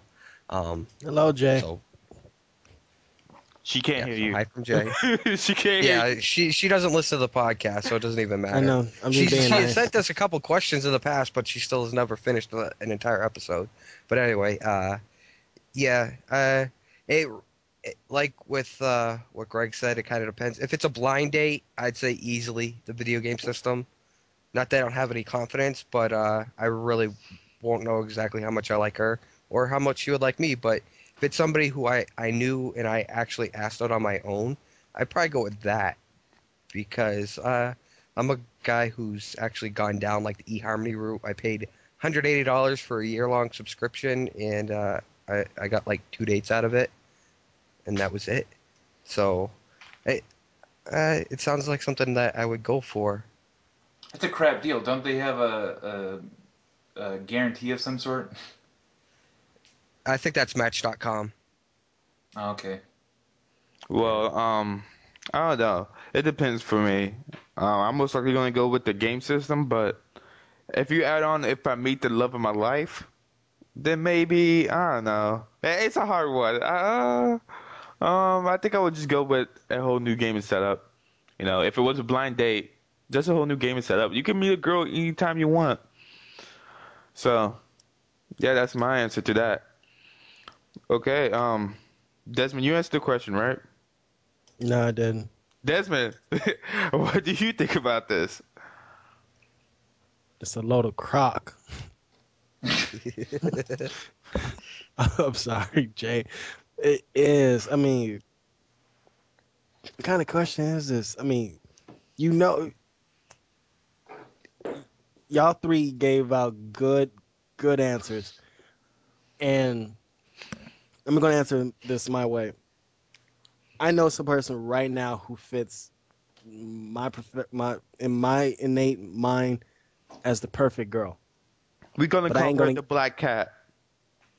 Yeah, you know who I'm talking about, right? She's the black cat. Perfect, but I can't attain. I can't attain that.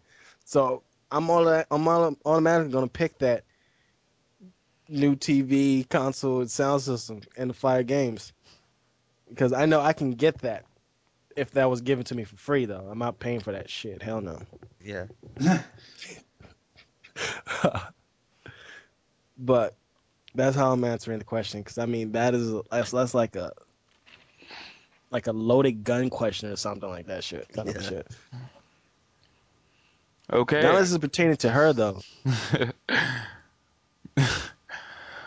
okay, guys. I guess that's the podcast. Um, be sure Wait, to. wait, wait. Wait, Remember, I- me I- and movie had something to say. oh yeah.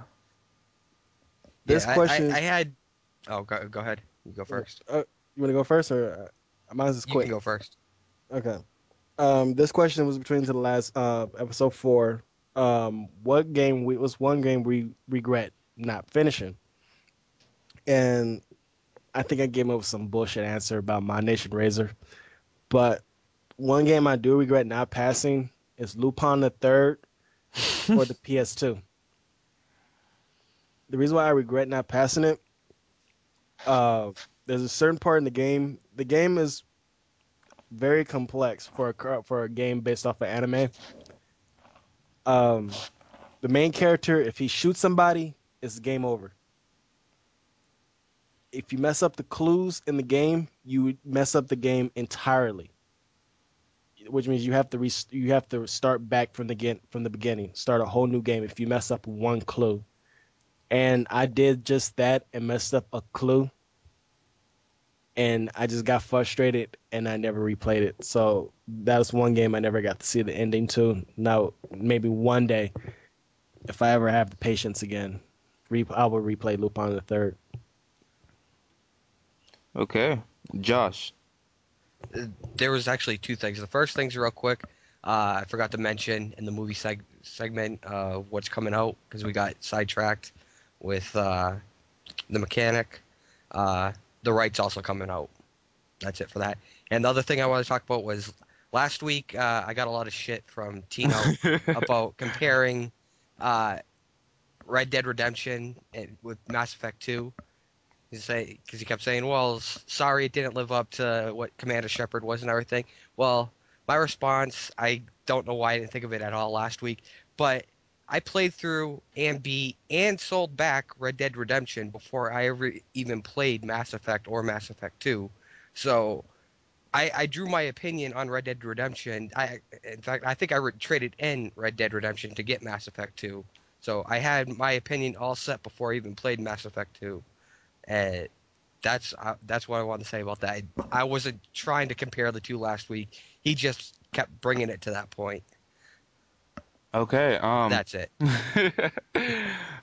okay, guys. Um, I guess that's it for the podcast. Make sure you send if you have any questions for us next time. Send it to in the Bob-omb podcast at gmail.com or um, tweet tweet us at the Bob-ombers at um twitter.com. Yeah.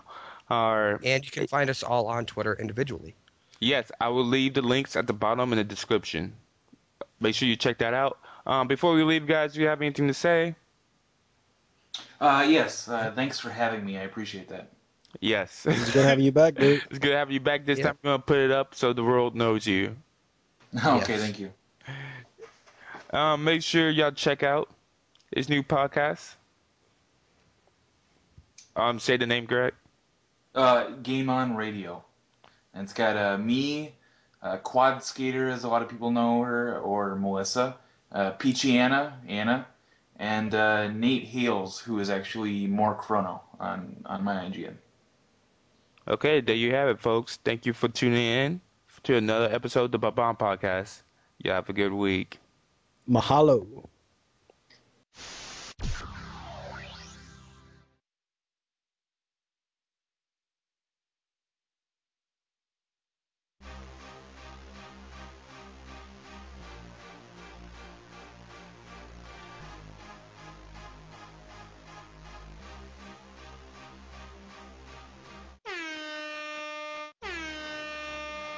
Mean nothing to y'all, but I can't get past level 23. So daylight I never saw. I wanna beat this level, mine, never mind. I'm staying inside of these walls, cause everybody's gonna make fun of me. And I ain't never changing my draws until I beat this level, mine, level, mine, Yeah, level, mine, uh, level, uh. I suck ass bad. Last name loser, first name season. I'm like a broke 360, can't get no achievements. Every game I play, my life bar's depleted. I get less a chance of winning than Sony keeping secrets. In the lobby talking shit to haters. Ego, They chomp me up like a hungry gator. Tebow, Microsoft can't be fucking chumps. Evil. Played Uncharted, got hit with that pump. Guido. Hit the power button, I already know the outcome. Falling off the train, can't get Drake up off the mountain. Lose a line of champs, I can't seem to get around them. Y'all be camping with a 10, I did it without one. yeah. Nobody's on my friends list, cause I'm talking shit even though my record's winless. I'ma keep filling up until my life is finished. The wackest player of all time, y'all were there to witness. It may not Bitches. mean nothing to y'all, but I can't get past level 23. So daylight I never saw. I wanna beat this level, mine, mind.